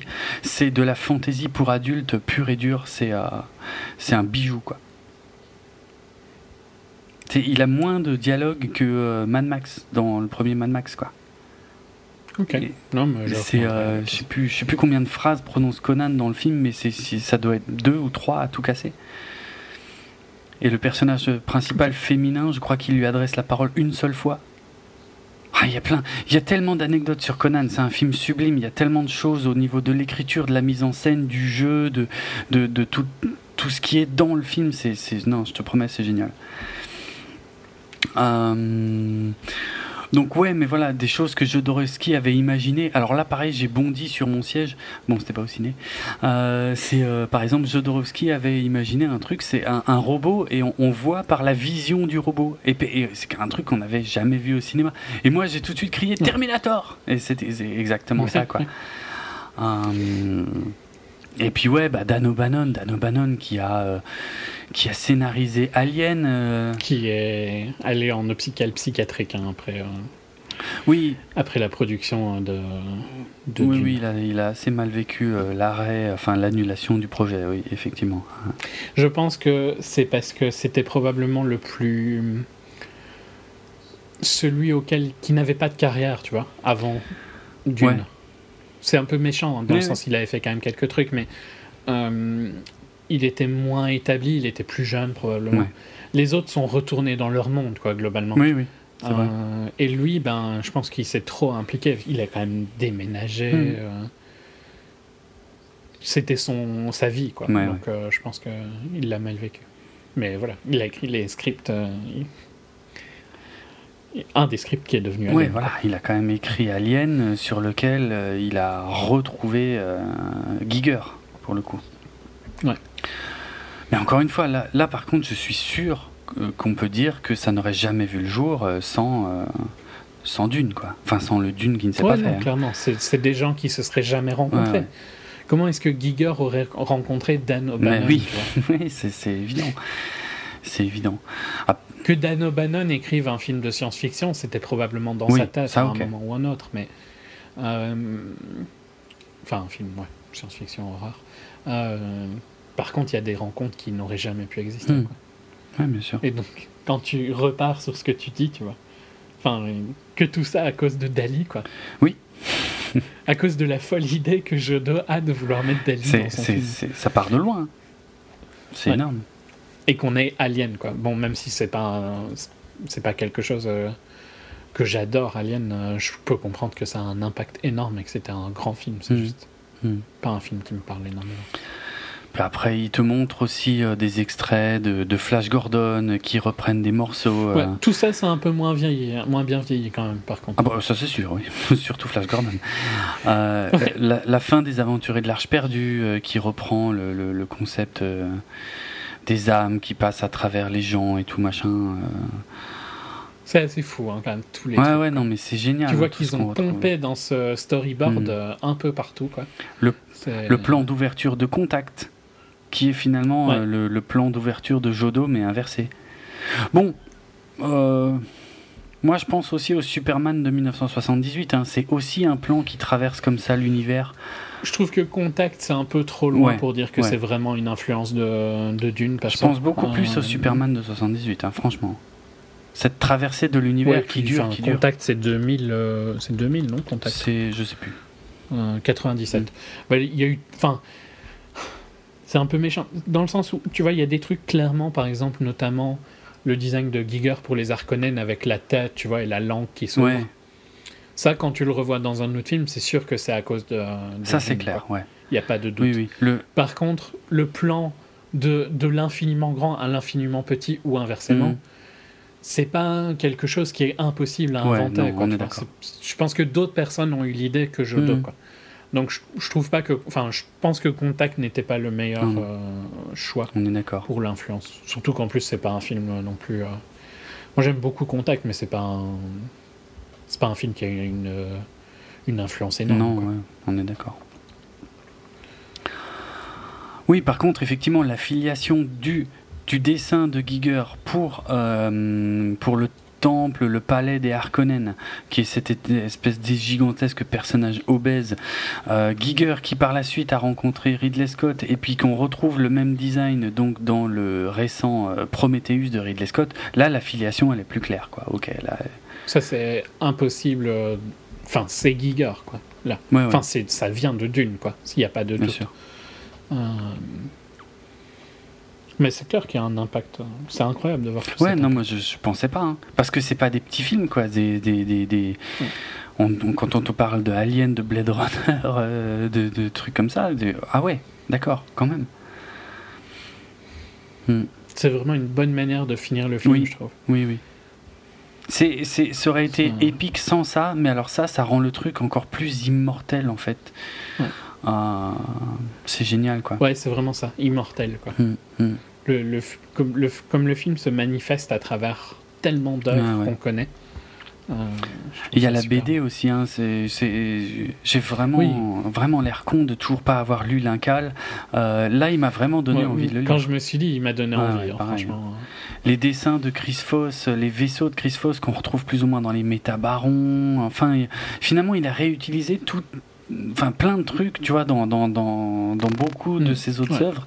Et c'est génial, il a bien fait d'ailleurs, hein. c'est, c'est, c'est, c'est ouais, ce qu'il faut trouve. faire. Il a bien vécu cet échec au final. Ça va, ouais. ouais, ouais. Je pense, enfin, ça a dû être ça dur. Très hein. dur, je pense, euh, bien sûr. Euh, oui, oui. Il, il a probablement eu du temps avant, mais voilà, il a pu l'utiliser, faire les incals et tout ça, ça a dû probablement énormément aider. Ouais, ouais, ouais. Il n'a pas gâché deux ans ou trois ans, je ne sais plus combien c'était en, post- en pré-prod, non, à faire ouais. quelque chose qui n'est pas utilisé. C'est, c'est, tout a été utilisé, quoi. Ils ont cannibalisé. Mmh. Enfin, euh, ce truc a été cannibalisé dans tous les sens, quoi. Ouais. Ce qui doit être super cool pour lui de voir ça, tu vois, je pense. Oui, c'est clair. de voir l'impact de... Et puis euh, regarde le truc con, l'épilogue euh, que, que je, auquel je m'attendais pas du tout, que t'as déjà mentionné, hein, c'est que il était fâché avec Michel Seydoux finalement depuis cette époque, depuis l'époque où les droits ouais. sont repartis ailleurs et tout machin quoi. Euh, et là pour le docu ils se sont revus et ils ont refait un film ensemble quoi. C'est génial. C'est ouais. cool. Hein. Ah, c'est classe. Vraiment un bon docu, mmh. un beau docu, un docu qui, un feel good, c'est assez rare. Oui. Hein. Tu sors content, je trouve. Mmh. Euh, et enfin, ouais, vraiment. La, la passion qu'il transmet à, à l'oral est incroyable. Ouais, ouais. Je, enfin, il a été un peu comparé à Lost in La Mancha, donc le, do, le docu sur le, la production ratée de Don Quichotte de Terry Gilliam. Et je trouve que je vais être assez court parce que je suis pas un méga fan de, ni de Gilliam ni de Lost in La Mancha, mmh. mais il y a un côté euh, triste à Lost in La Mancha que ici je trouve pas du tout. Ici je trouve que c'est une vision positive au final ouais. de, de ce projet. Euh, j'ai pas la même vision que le film aurait été un bon film. Je pense franchement que Dune de Jodorowsky aurait été intéressant mais, mais raté. Enfin, il y aurait eu des trucs intéressants, mais ça aurait été un mauvais film, dans le sens où je pense pas que euh, Dali aurait été un bon acteur. Je pense qu'Orson Welles, ok, tu l'as eu, mais il s'en fout complètement d'être là, il vient juste pour bouffer. Oui. Enfin, tu vois, il y, y a des idées, ok, c'est marrant d'avoir ces gens-là, mais c'est marrant dans l'idée, c'est pas marrant quand le film sortira. Oui. Hein. Mick Jagger, euh, c'est, il est censé savoir jouer, Amanda Lear, elle non. sait jouer. Enfin, tu vois, il y a quand même beaucoup de problèmes quoi, potentiels ah, dans ouais. ce film. Donc visuellement, je pense que ça aurait été un trip incroyable, mais euh, mais pas du tout. Par contre, euh, scénaristiquement et tout ça. Mmh. Quoi. Je, d'ailleurs, il parle jamais vraiment hein, du scénario. Tu vois bien que c'est pas quelque chose qui le préoccupe. Non. Non, c'est vrai. Ouais, mais enfin, moi, ça pose problème quoi pour un film. Oui, oui, bah, je, je, mais bon, on sent bien que c'est pas le c'est pas le cœur du projet quoi. Ouais, clairement. Mmh. Mais voilà. Je, Enfin, malgré tout ça, je trouve que c'est un film qui te qui te rend positif, tu vas voir tout cet effet et tout ça, alors que Lost in La Mancha c'est plus euh... c'est triste euh, plus qu'autre chose ouais. et c'est pas que c'est mauvais, c'est juste que voilà, j'ai vraiment bien aimé le feeling que m'a donné euh, Jodorowsky. mmh. Mais ça donne envie en fait, il mmh. donne envie il donne envie de, de s'intéresser ouais. à plein d'autres choses. Il me donnerait presque envie de lire le c'est Dune ça, de Herbert. Euh... Ouais, pareil. Il me donne envie de lire euh, Dune de Herbert. Il me donne envie de lire ces deux trois B D, un L'Incal et Tabaron. Ouais, L'Incal. Il y a un troisième ou pas ? Il serait peut-être temps que je le lise, putain. C'est L'Incal surtout qui me donne. Il m'a vraiment donné envie mmh. de lire L'Incal. Mmh. Euh... Ouais, enfin vraiment, il, a... il... Il... il te transporte ce film. Ouais. Bravo quoi. Ouais, ouais, vraiment super classe. Nickel. Pour un truc de niche quand même à fond. à fond. Ouais, bah voilà. Cool. Quelque chose d'autre ? Bah non, je crois pas. On n'aura quand même pas été euh, si court que ça pour bah ouais, en fait, un docu d'une heure trente. Ça va. Euh, Probin ? Ou bien tu voulais clôturer ça ? Non, non, vas-y, ouais. Je finirai sur la musique euh, en rapport avec ce qu'on fait, et puis, euh, ouais. Non, vas-y. Ok, eh bien, vous pouvez retrouver nos autres épisodes de vingt-quatre F P S sur notre site www point bipod. C'est bien ça, ok. Bip bizarre, désolé. www point bipod point b e. Euh, sur notre hébergeur audio d j pod point com slash vingt-quatre F P S, sur euh, iTunes, vos programmes de téléchargement de podcasts favoris, euh, sur Twitter at vingt-quatre F P S podcast, sur Facebook la page vingt-quatre F P S podcast. En ce qui nous concerne, moi sur Twitter c'est at raitz r h a i t z. Ah, moi c'est at dravenardrock d r a v e n a r d r o k. Et on va finir en musique avec, euh, bah avec du Magma. C'est quand même pas souvent qu'on a l'occasion de, de, de passer euh, de la musique française dans cette émission. C'est de ma faute, hein, je le reconnais tout à fait. Euh, mais pourquoi Magma ? Parce que en fait, je, je me suis rendu compte, euh, un peu par hasard hein, d'ailleurs, que, euh, et ben que euh, Magma donc avait sorti un album en dix-neuf cent, j'ai plus la date, euh, soixante-dix-huit, qui s'appelle Attahk, euh, dont la pochette était réalisée par un certain H R Giger, Donc voilà, ça me paraît pas mal en fait pour conclure l'émission.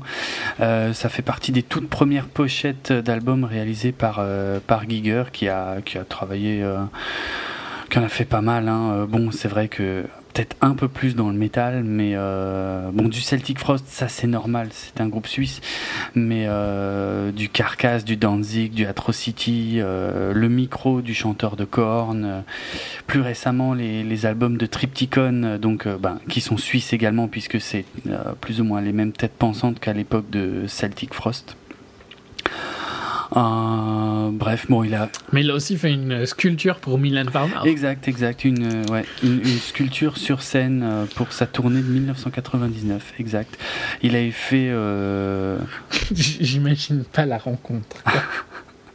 J'ai dit ah bah c'est super gothique, moi je trouve que il y a rien de bizarre, hein. Franchement. Euh... Oui, mais enfin je sais pas, Milan Farmer quoi, tu vois, je sais pas. Ouais. Ça...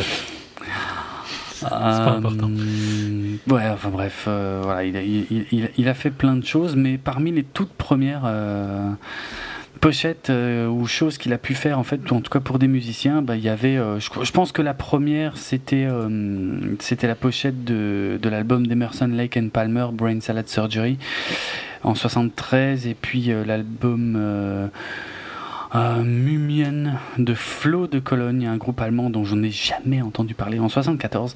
Mais voilà, en soixante-dix-huit, donc Attahk de Magma, euh, dont vous avez déjà entendu un, un, un bout euh, bah, tout à l'heure en, en introduction de l'émission. Donc là, euh, on va mettre le reste du morceau pour finir, euh, parce que je trouve que la musique de Magma est assez... Euh, Euh, représentatif de ce qu'aurait pu être le film finalement, euh, donc euh, là en l'occurrence c'est le premier titre de l'album Attahk, euh, et j'ai beaucoup de chance hein, parce que le, le, le morceau s'appelle The Last Seven Minutes et au moins il n'est pas euh, écrit dans ce langage le, le Kobayan, parce que Magma en fait, enfin Le, le, le leader de Magma a, a inventé un langage en fait qui s'appelle le Kobayan, et donc il y a beaucoup de, de, de titres de morceaux qui sont en Kobayan et euh, c'est assez difficile à lire et à prononcer. Euh, à lui ça lui parle sûrement beaucoup. C'est vraiment... Donc voilà, je suis très content, ce titre là en tout cas c'est The Last Seven Minutes, et issu de l'album Attahk de Magma, et ça date de dix-neuf cent soixante-dix-huit. À bientôt tout le monde, on se retrouve très bientôt, je ne sais pas du tout pourquoi, avec un peu de chance peut-être on finira par voir un bon film, euh, si c'est le cas. Bon, on en a vu un là. Oui là on en a vu un, c'est vrai, c'est vrai. Ben voilà, si ça se reproduit d'ici peu, on reviendra pour vous en parler. C'est cool pour toi ? C'est cool. Allez, ciao tout le monde et à bientôt. Salut.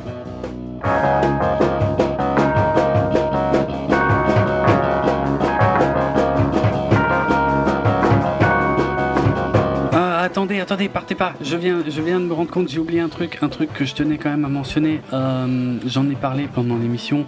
Euh, donc il y a le, le podcast Cornelius Enzira en fait euh, de notre euh, collègue le docteur Zaius euh, qui a euh, également cons- consacré donc un, un épisode à, au documentaire Jodorowsky's Dune. Donc voilà, je, je tenais à vous conseiller d'aller écouter également son épisode parce qu'on parle pas forcément exactement des mêmes choses. En plus euh, Je, il est probablement beaucoup plus fan de, du, du truc, de Dune et peut-être même de Jodorowsky, donc il a, il a d'autres infos à vous apporter. Je vous conseille vraiment très très vivement d'aller l'écouter. Malheureusement, euh, et croyez-moi j'en suis le premier déçu, il n'est pas sur iTunes. Euh, mais euh, mais je, je ne désespère pas quant au fait qu'il euh, qu'il y arrive un jour euh, sur iTunes. Mais en tout cas voilà, euh, je vous mettrai dans le lien qui accompagne cet épisode euh, le lien pour aller écouter le, le podcast du, de, du docteur Zaius, donc consacré à Jodorowsky's Dune, parce qu'il est super intéressant.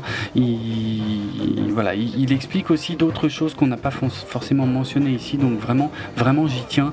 Et puis euh, et puis si vous êtes fan de La Planète des Singes et probablement même du cinéma euh, de science-fiction, voire fantastique au sens large, euh, je pense que vous ne serez pas déçus de, de ce que nous prépare euh, bah, le docteur Zaius pour la suite des épisodes. C'est un podcast qui est encore tout jeune hein, donc il euh, n'y a pas beaucoup d'épisodes pour le moment, mais euh, voilà, en tout cas il euh, y a de quoi faire, et puis euh, je tiens à ce que vous alliez écouter cet épisode sur Jodorowsky's Dune. Voilà, excuse-moi Julien. Pas de souci. De t'avoir fait euh, en revenir juste pour ça. Et, mais voilà, on, on repart euh, tout de suite euh, avec la musique de Magma. Ciao. Salut.